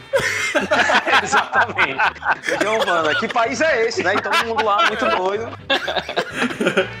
Léo, tu citou aí a padaria espiritual, tal, que tem a ver com o Antônio Salles e etc. Qual a ligação que ela tem, que eu não entendi muito bem? Porque pra mim é um negócio mais sério, a padaria espiritual, e tu falou aí do Será Moleque e tal, eu fiquei um pouco confuso. Então, a padaria espiritual, ela vai surgir no final do século XIX, né? Então, a gente está pensando aí uns 12 anos antes do início dessa tradição do Cajueiro da Mentira, né?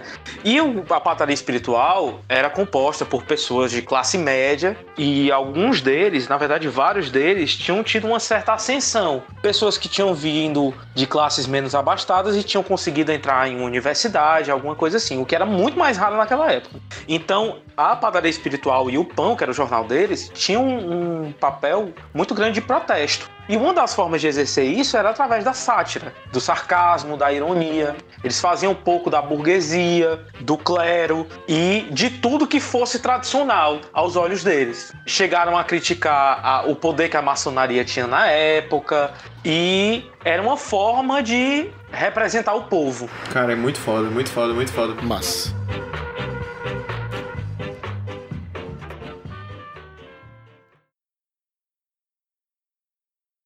Velho, a minha história de plot twist, eu tinha esquecido essa história completamente da minha cabeça. E, e eu tenho provas aqui, meu amigo Juninho tava comigo nesse dia. Como foi essa história? Eu tenho uma grande amiga que ela faz esse negócio de tecido, sabe? Tecido artístico, tecido de circo e tal. Ah, que legal. É lindão. Pois é, eu acho o máximo também. Ela fazia isso numa escolinha de circo, que eu nem sabia que tinha, mas eu achei incrível.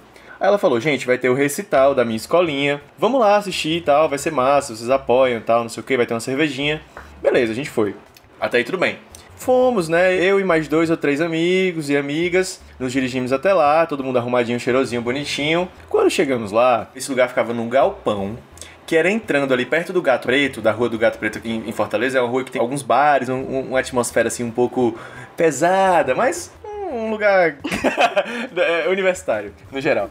E aí, esse galpão ficava nessa região, ao lado do galpão da TUF, que é a torcida uniformizada do Fortaleza. Pode crer, o Sandiel, o Sandiel. Pois é, quando a gente chegou já tava lá rolando um batuquezão do caralho da TUF, enfim. Mas até aí tudo bem, tranquilo, chegamos, entramos, pegamos uma cerveja de fato e começou. Cara, nesse dia eu fui apresentado a uma instituição que se você que tá em casa faz parte dessa instituição, me perdoe, mas a instituição que eu achei muito problemática, que é o palhaço de adulto. Qual o conceito do palhaço de adulto? O palhaço de adulto, ele é um agente do caos. Ele é o Coringa. Sabe o Coringa? É isso, é só uma pessoa. Não é um palhaço, ele é uma pessoa vestida de palhaço. Começa por aí. Que ao invés de fazer as pessoas rirem, ele vai usar aquela energia palhacística pra gerar o caos e a confusão. Vou explicar como. Vou explicar Caraca. como. Minha amiga se apresentou no tecido, foi um rolê massa, divertido, não sei o que. Eis que começam os palhaços. Chega esse palhaço. E ele chega com uma cesta. Olha pra mim fixamente na plateia já. A gente ficava sentado como se fosse ao redor do picadeiro, mas era um mini picadeirinho, era um, como se fosse um quarto, era um lugar pequeno. E aí ele fica olhando pra mim, cara. Aí eu, puta que pariu, velho. Esse palhaço vai gerar o caos na minha vida. Ele fica olhando, fica olhando e ele abre o cesto. Quando ele abre o cesto, tem uma galinha dentro. Beleza, até aí tudo bem, está lá a galinha. Ele, ah, isso aqui é minha galinha, pá, pá, pá, não sei o que. Tudo bem, uma galinha no meio do Benfica. Queria chamar uma pessoa voluntária da plateia pra me ajudar aqui, que vai ser você. Aí já me apontou assim, velho. Eu, putz. Ai, vamos lá, né? Vamos lá, vamos lá, beleza, levantei. Isso, eu preciso fazer um ressaltar uma coisa que nessa época eu tinha muita dificuldade em incomodar as pessoas, que hoje em dia é uma coisa que eu tenho zero, mas na, na época eu era aquela pessoa extremamente educada, então eu, eu tava ali sendo vítima de mim mesmo, porque eu não conseguia dizer assim, não, não vou, cara, eu não quero fazer isso. Eu simplesmente fui por, por, por educação. Aí ele me botou como se fosse assim, essa galinha, ele virou essa cesta, como ela ficou como se fosse uma mesinha, uma mesinha, ele botou essa cesta em cima de outra mesa e deitou a galinha em cima. Então a galinha ela ficou como se fosse na altura do meu peito, eu em pé, né? Deitadinha de costas, bem calminha. E aí ele falou: Ah, vou hipnotizar aqui a galinha, não sei o que. Papapá começou a fazer uma coreografia, uma coreô, e hipnotizou a galinha. A galinha ficou paradinha, velho. Galinha, porra, profissional pra caralho. Ficou paradinha, de boa, e eu, beleza, qual vai ser meu papel aqui? Ele fica aqui atrás, me botou por trás da galinha, me entregou uma tábua e disse: segura essa tábua acima da altura da galinha. Como se fosse a criança que vai só circular a cartolina no- na apresentação do trabalho da escola. Aham. Segurando aqui a, a madeira atrás da galinha, a galinha na minha frente deitada. Eis que ele me tira seis facas extremamente afiadas. Macho, é nesse momento que tu para, olha pra câmera, assim, que tá filmando tua vida, e você começa a repensar todas as tuas decisões que te É. levaram àquele momento. Foi isso. Meu foi Deus isso, do céu. Foi isso. A Jojo todinho olhando pra câmera da fazenda. Quebrando a quarta parede. Exatamente. Nesse momento, minhas entranhas se reviraram. Eu ali naquele, no efeito daquela necessidade de, de agradar as pessoas, eu não conseguia sair dessa situação. E eu fiquei, de fato, segurando a madeira à minha frente, em cima da pobre da galinha, e ele pegou a primeira faca e ah, jogou com toda a força. Chega eu senti a madeira vindo pra trás, pá! E a galinha na limpeza, nem tchuiu, como se não fosse com ela. Ah, meu Deus, agora que eu entendi. Ele jogou a faca por cima da galinha, quase encostando nela. E eu segurando. E a plateia absorta naquela situação sem dar um pio. E ele pegou a segunda faca e vrá, pá, jogou. E eu aqui já semi-desesperado, né? Levemente desesperado, mas assim, eu tava já em transe ali naquela situação que não tinha o que fazer. Eis que uma das minhas amigas que estava comigo lá, ela levanta e fala: Para com isso! Pode parar agora! Uma das que estava como convidada também. Aí eu, beleza, né? Ela vai se revoltar por minha causa agora, porque eu tô aqui exposto ao risco de levar uma facada. Ele, a galinha não merece isso! A galinha tá aqui exposta! Eu sou vegana e eu não tenho obrigação de ver uma galinha exposta ao Caralho. risco de levar uma facada! Meu Perfeito. Deus. Incrível, incrível. Meu Deus do céu. Essa mulher tem muito a ensinar a Luísa Mel. É. E se fosse a Luísa Mel? Pera aí, vamos ver a história. Ninguém mais, ninguém menos que Luísa Mel. Exatamente. Caralho, bicho, o nível de insalubridade do ambiente que tu frequenta, vale, pelo amor de Deus. Nesse dia eu fiquei muito revendo assim meus posicionamentos. É, Aí, cara, o palhaço, assim, ele saiu um pouco daquele transe. Jezebel, que era a galinha, ela virou um pouquinho assim o pescocinho. Jezebel. Continuou ali na sua posição. Ela extremamente profissional. Aquela galinha, ela, ela tinha CLT, eu tenho certeza absoluta. Porque uma pessoa pra estar exposta àquela situação. Fez CPBT. Fez, fez o curso de teatro do Zé de Alencar. E aí, cara, o cara ele parou assim, aí eu também saí. eu- Foi como se eu saísse do trânsito naquele momento. Acho que ele me hipnotizou. Era o próprio ali, o próprio. Pyong Lee.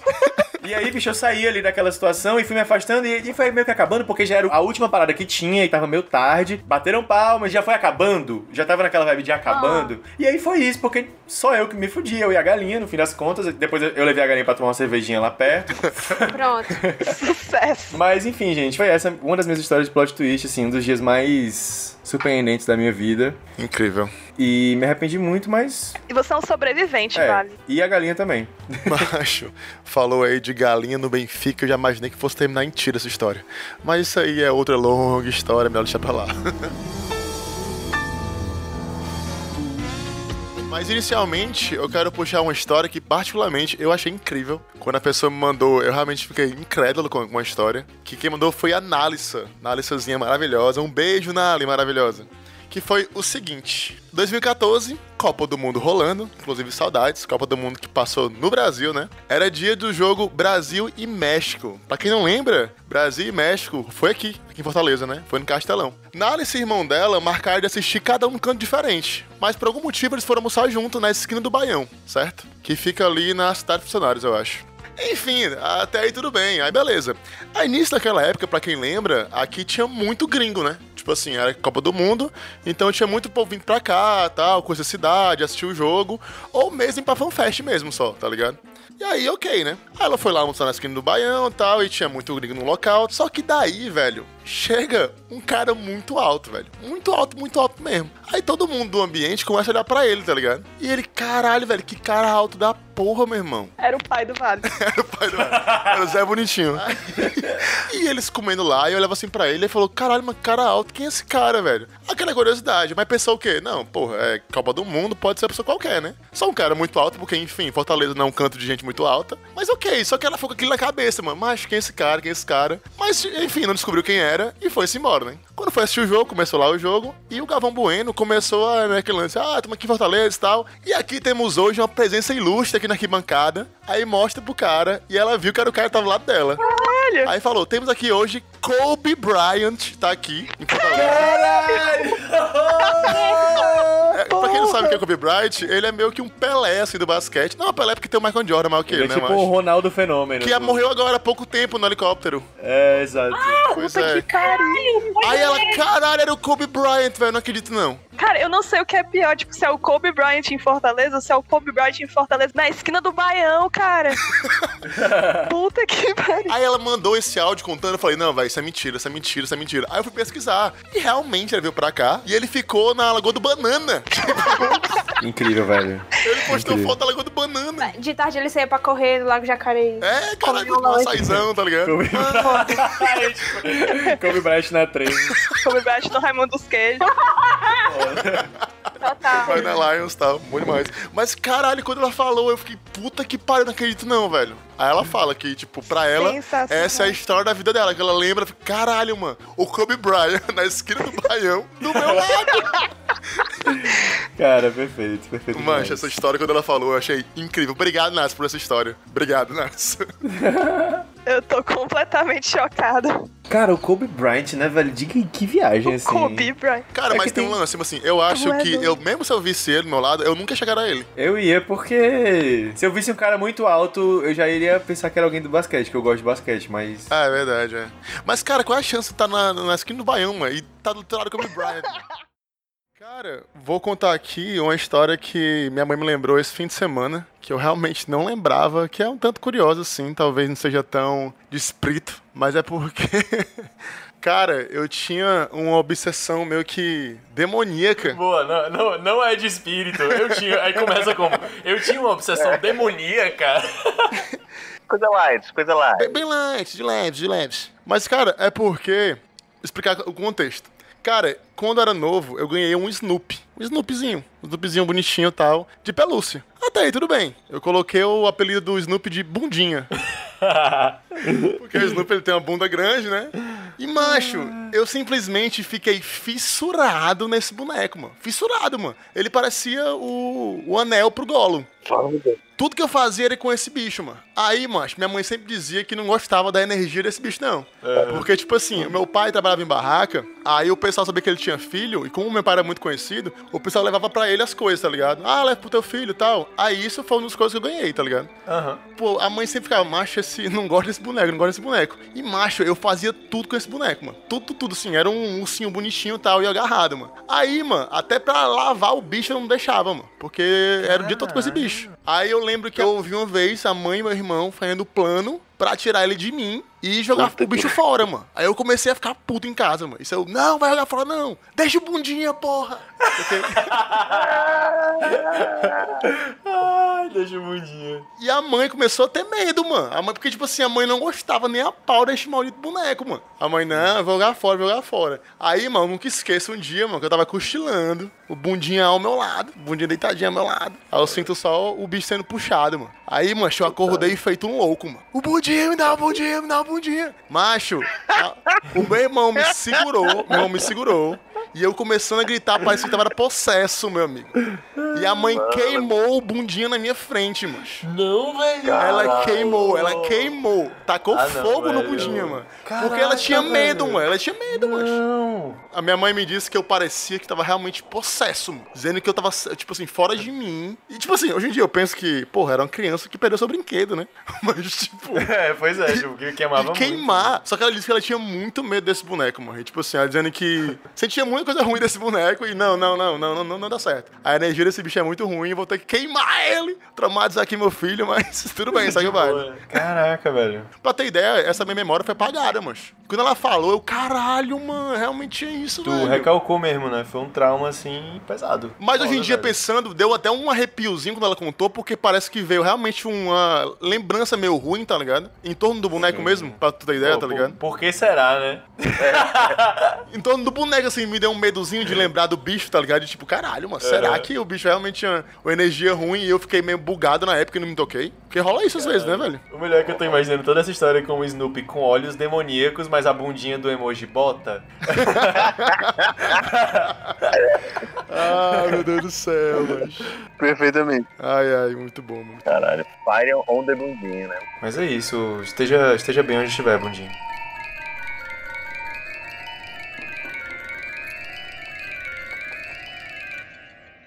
E eu vou aproveitar e contar uma história que a Elisa Carvalho, a arroba apto201, apartamento 201, que é a metade por cento da população no Twitter, ela mandou pra gente. Primeiro, vale lembrar, vale salientar, aliás, que ela disse que já tem um histórico de mediunidade na família. Então ela sempre viu coisa tal. Tipo assim, pra ela era algo comum, entre aspas. Mas um marcou ela especificamente porque aconteceu por vários meses. O que foi que aconteceu? Um dia, ela acordou de noite e ela sentiu uma mão segurando ela, assim, tá ligado? Apertando o braço dela. mamão? Uma mão.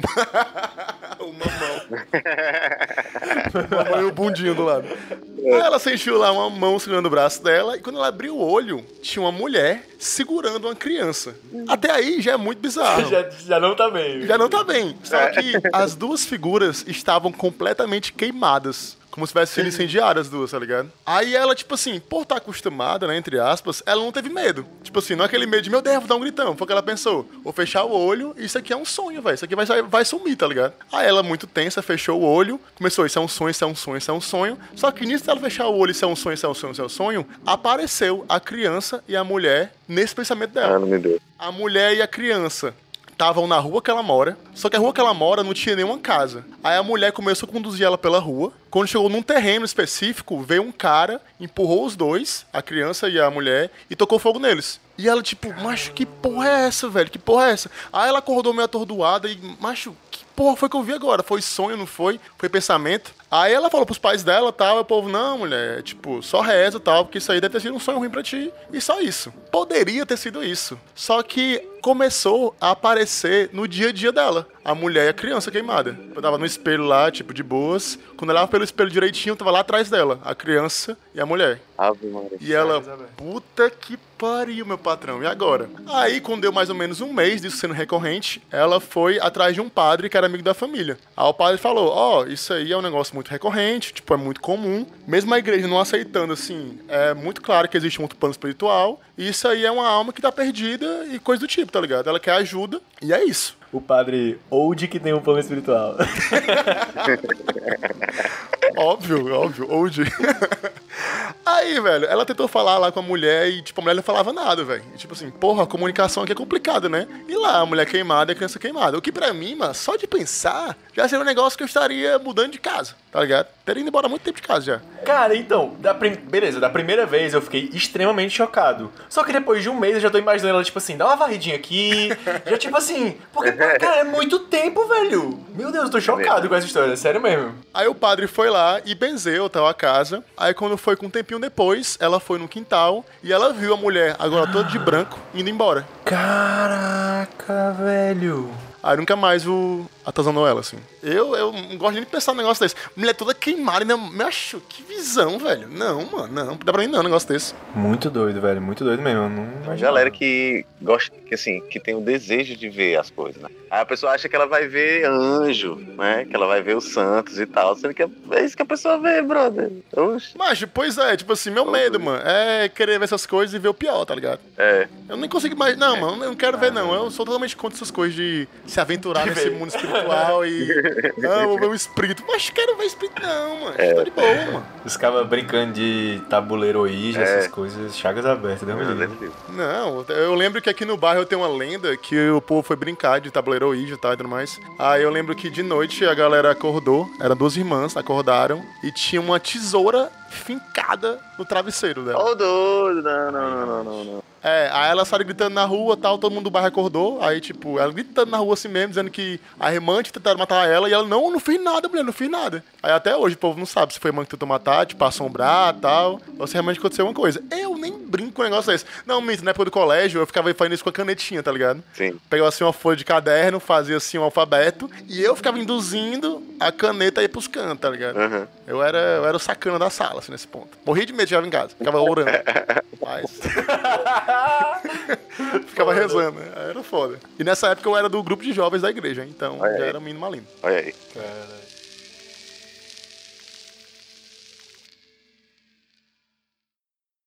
A história que eu vou contar aconteceu comigo, acho que foi mês passado. Minha mente ainda não bloqueou, a memória traumática. Enfim, tá, a gente tava vendo o jogo da NBA e decidiu pedir pizza. O problema foi que depois que a pizza chegou, eles disseram que não iam comer. Aí foi uma pizza grande, salgada, uma pizza pequena, doce e um refrigerante de 2 litros só pra mim. Eu estava feliz, o Lakers tinha ganho o jogo, eu não tenho nada a perder. Eu não tenho nada a perder. Eu comi as duas pizzas.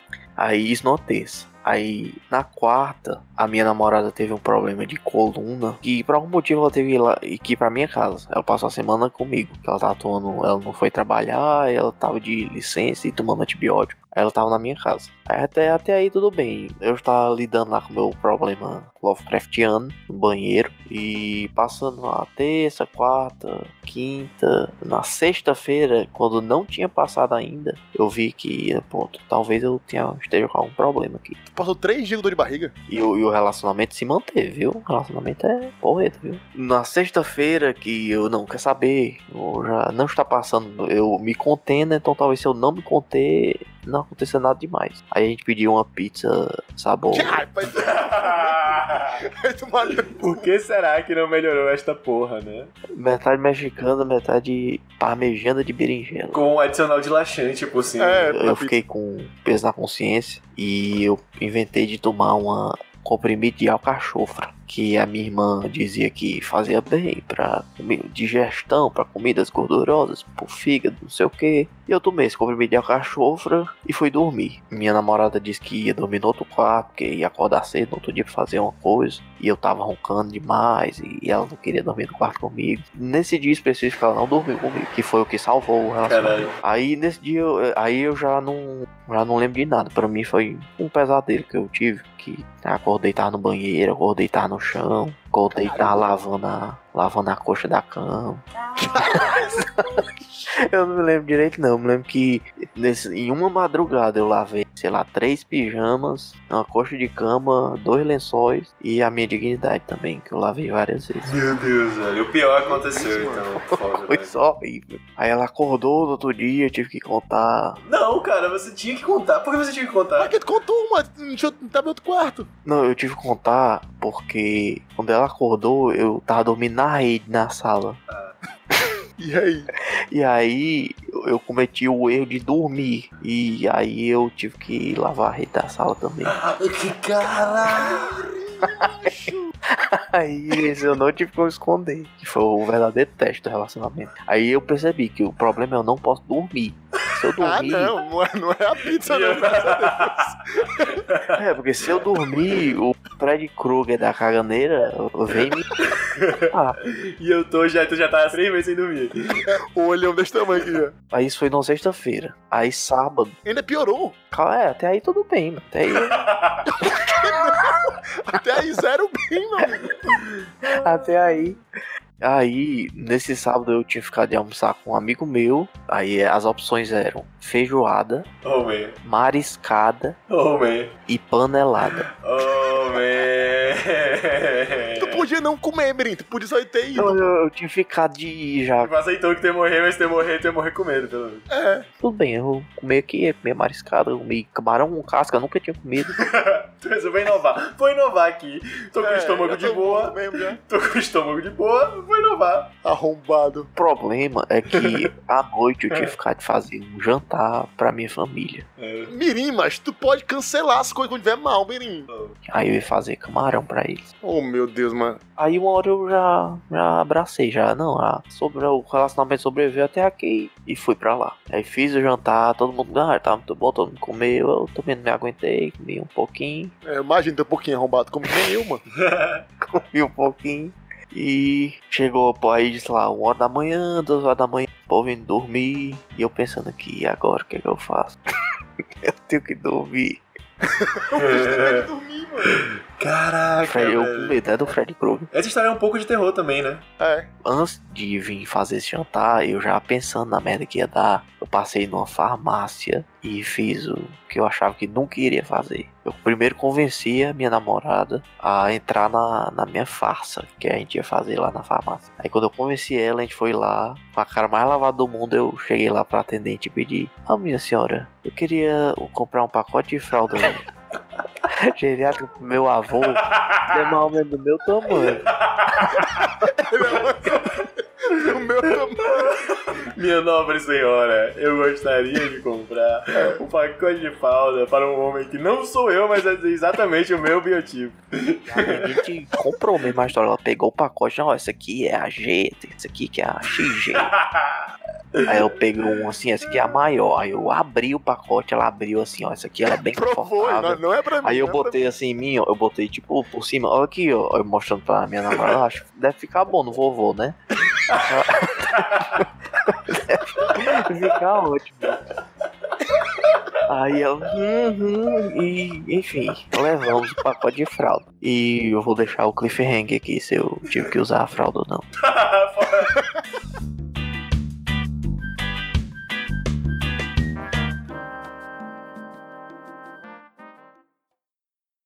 Mas e aí, Dedezinho, você vai compartilhar alguma experiência conosco? Cara, eu tô lembrando assim de micro experiências que são mais traumatizantes do que necessariamente grandes histórias, tá ligado? Uma que me traumatizou muito é aquele lance de ser pego fazendo sexo pela família, velho. Tipo assim, a família te pega fazendo sexo, velho. Tipo, macho, eu nunca esqueço. Eu tava no interior, tava na casa de praia lá da família. Aí a gente tava no quarto. E os quartos da casa da minha avó, na época, que era onde a gente tava, não tinham tranca, tá ligado? Aí isso era de madrugada. Aí eu, tipo, ah, velho, de madrugada aqui não deve ter ninguém e tal. Aí eu tava na rede que era de frente pra porta. De tal modo que se a pessoa abrisse a porta, ela ia me ver meio que de lado, mas me via, me via, né? Aí nisso tava lá eu com minha namorada lá, de boinhas e tal, não sei o que, não sei o que. Aí ela montaram em cima de mim na rede. Até aí ok e tal, sexo. Os né? dois em pé na rede. É, se equilibrar e tal. Aí, meu amigo, a minha mãe abre a porta do quarto, mano. E liga a luz, mano. Aí tá aquela situação que tá a mina montada em mim e eu fiquei parado. Minha mãe olhou pra mim e ela não desfocou o olho de mim. Ela pegou a bolsa do lado aqui da parede, sem desfocar o olho de mim, e foi tirando aqui a bolsa, tirou a bolsa, desligou a luz e fechou a porta. Naquele silêncio fúnebre. Cara, e a menina? E, e tem uma coisa que minha ex não sempre fala que é o seguinte, ela falou, Dede, uma das coisas mais estranhas da minha vida é sentir o seu pênis ficando mole dentro de mim, velho. Meu Deus. Porque no meio do coito eu fui broxando. E ela dizendo que tava segurando pra não rir da situação do pênis dentro dela. De toda a situação, tá ligado? Meu Deus. E vamos de terapia na lenda. Puta que pariu. Macho, eu fiquei muito traumatizado. Tipo, mas que eu vou olhar pra minha mãe no dia seguinte. Acordei bem tarde, fui lá pra praia, tomei nem banho, tá ligado? Tipo, Macho, eu- foi, foi foda. foi- é muito ruim ser pego por família, velho. Muito ruim. Puta merda. Caraca. Um amigo meu, quando era pivete, que ele tava ali. Não sei nem gírias pra isso, de tão, tão idoso que eu tô já. Não sei nem mais como os jovens chamam. Tava ali batendo uma punheta, né, cara? Tava.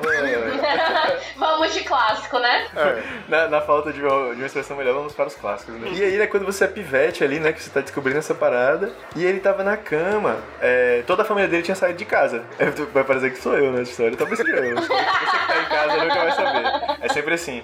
Mas sim, ele tava na cama e quando chegou finalmente no, no momento do, do êxtase da, da situação, ele desmaiou, velho. Com o pau na mão. E aí, obviamente, cinco minutos depois entra a avó dele, o pai dele, a mãe dele.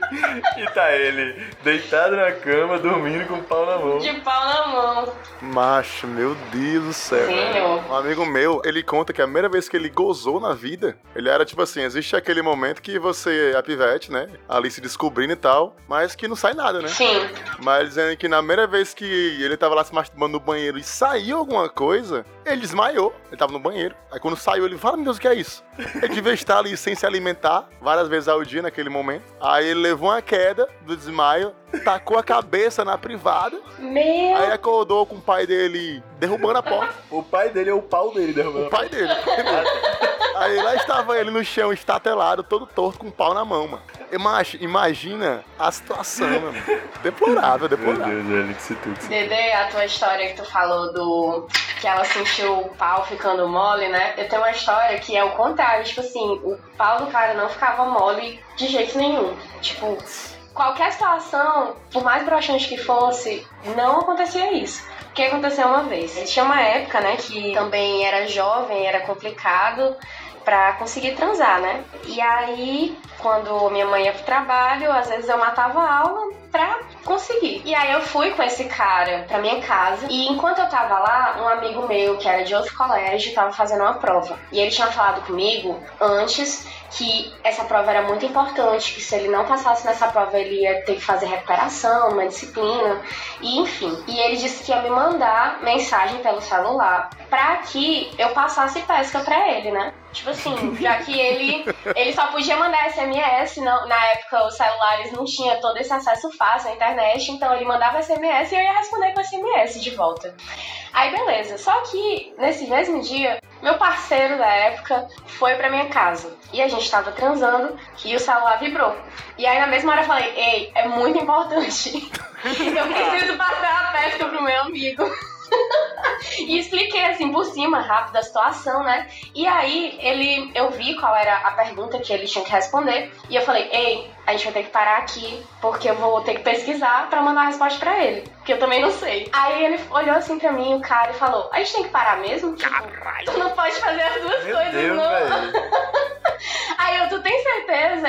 Aí ele, tenho, tenho certeza. Eu quero continuar. Aí eu fiquei de costas na cama, com o notebook na minha frente, pesquisando se, sei lá, tubarão era um peixe ósseo ou cartilaginoso, enquanto o cara tava lá, bufo, atrás de mim, gente. Sério, eu juro por Deus.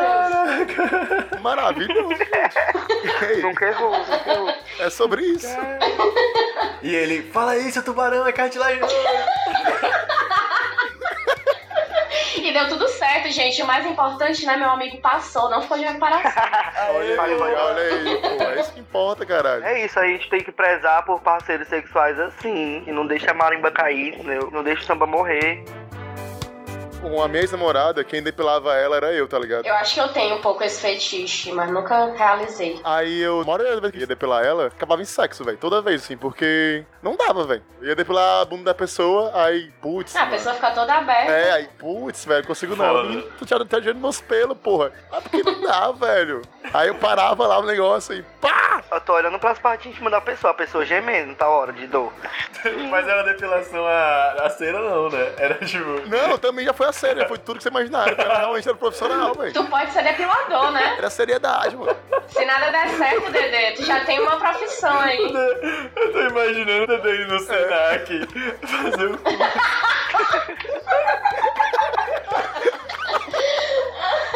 O nome do curso dele é depilação com happy ending. E aí, Ciro, tem mais histórias? É, tem uma história que uma amiga minha contou de Brasília que eu achei muito interessante. Que ela tava fazendo um aniversário num bar aleatório. Acho que tava, tipo assim, uns bolos na, na, na mesa, era aniversário dela. E aí chegou uma mulher arrumada e pediu um pedaço de bolo. E aí, tipo, do nada, ela, beleza, né? Cortou um pedaço de bolo e deu. Aí cinco minutos depois chegou a mulher de novo e pediu um pratinho de salgadinho. Aí ela achou estranho, né? E aí entregou pra, pra mulher. Passou mais um tempinho, chegou a mulher de novo e pediu comida. Ela, puta que pariu, que porra de mulher é essa? E aí, na sondagem, descobriu que a mulher era ninguém mais, ninguém menos que a Magali Souza, a filha do Maurício de Souza, que ela fica se passando, cara. Não, não, não, não, não, não. Então, Não, não, não. a, a Magali Souza. E eu fui pesquisar no Google Magali Souza Brasília e coincide justamente. Ela foi dar uma palestra lá.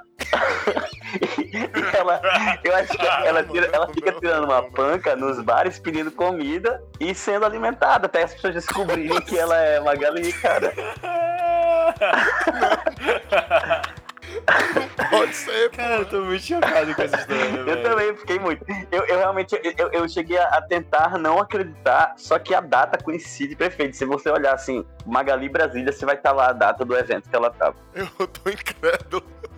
Isso que é Pô, se perder no personagem. não, e tu, e tu tá no chega um cara do teu lado aí. Pô, velho, tô fedendo, né? Porra, eu tô. tô podre, né, velho? Eu não tomo banho, tá ligado? Então, tá sentindo? Tá sentindo esse cheiro? Tá sentindo ou não tá? É, cheirinho de carniça, né? Caralho, velho. Educação, pô. É, foda, essa é foda.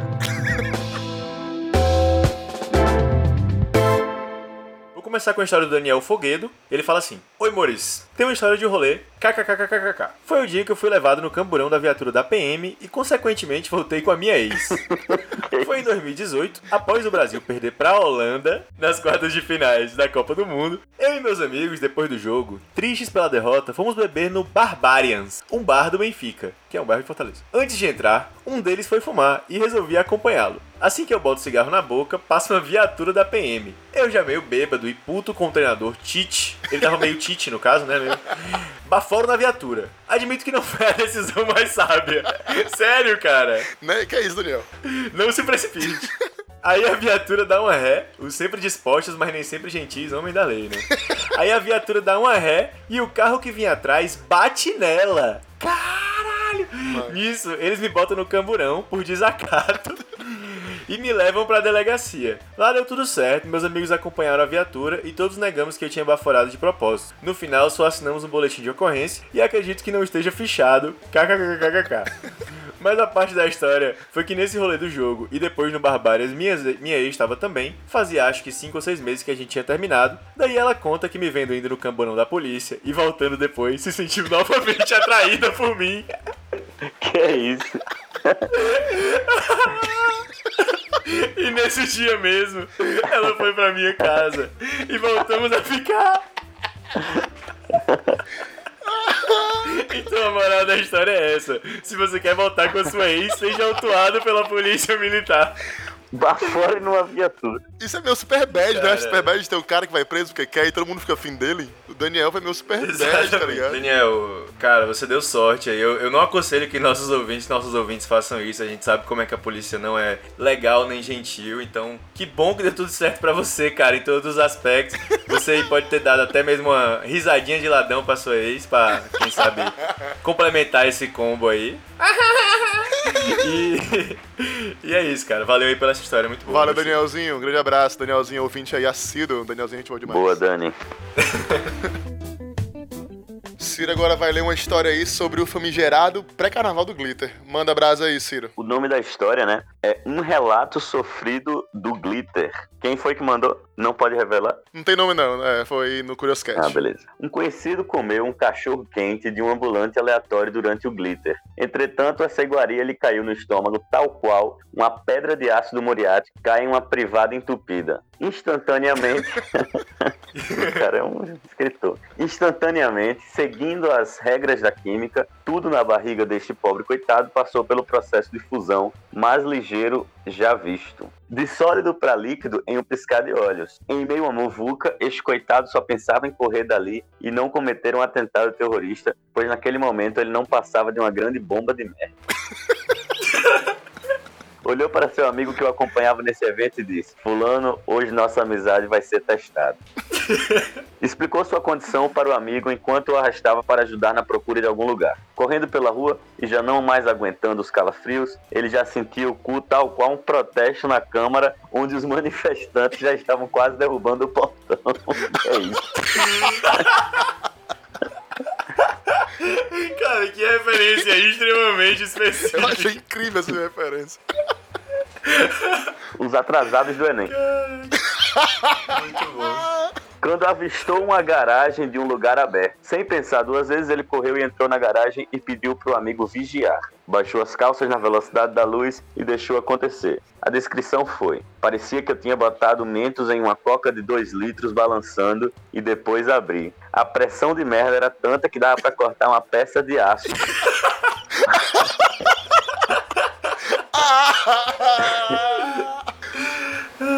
O ambiente ficou inabitável e ele disse que tem certeza que aquele terreno está infértil para sempre. Foi pior que a Rússia salgando a terra na Segunda Guerra Mundial. Sacrificou as duas meias, que é isso?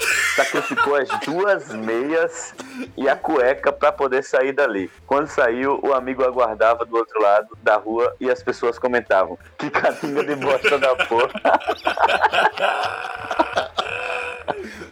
oh, really, né?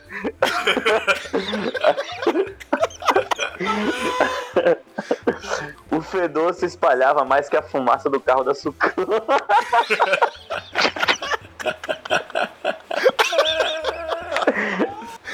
Ali acabou o rolê pra esse pobre coitado. Pegou o ônibus pra ir pra casa totalmente humilhado e 3 quilos mais magro. Incrível, velho. Que história, Cara, viu? Que história. Muito bem contada. Obrigado por quem enviou. Não sabemos quem foi, mas parabéns pela escrita. Essa é sempre a das situações mais críticas de rolê, é você ter essa a famosa dor de barriga, né, velho? Mas, velho, esse glitter aí, esse pré-carnaval, foi um dos maiores eventos em Fortaleza em relação à lotação, velho. E não tinha banheiro, não tinha nada. E, tipo assim, era realmente um lugar muito apertado, que foi no Mercado dos Peões, em 2018. E, velho, tava muito, muito lotado, muito. Eu não, eu não conseguia andar nesse dia. Mas, enfim, é, que bela história. É isso, galera. Chegamos ao final do episódio de retrospectiva da segunda temporada do Até aí Tudo Bem. A gente fica muito feliz por você acompanhar, por você apoiar nosso podcast. Nos sigam no Instagram e no Twitter, estamos lá como arroba até aí podcast. Lá você fica sabendo quando a gente volta, você dá alguma ideia, alguma sugestão, alguma opinião e interage com a gente. É isso, até a próxima temporada e um beijo, se cuidem. Este podcast foi editado por Davidson Rodrigues.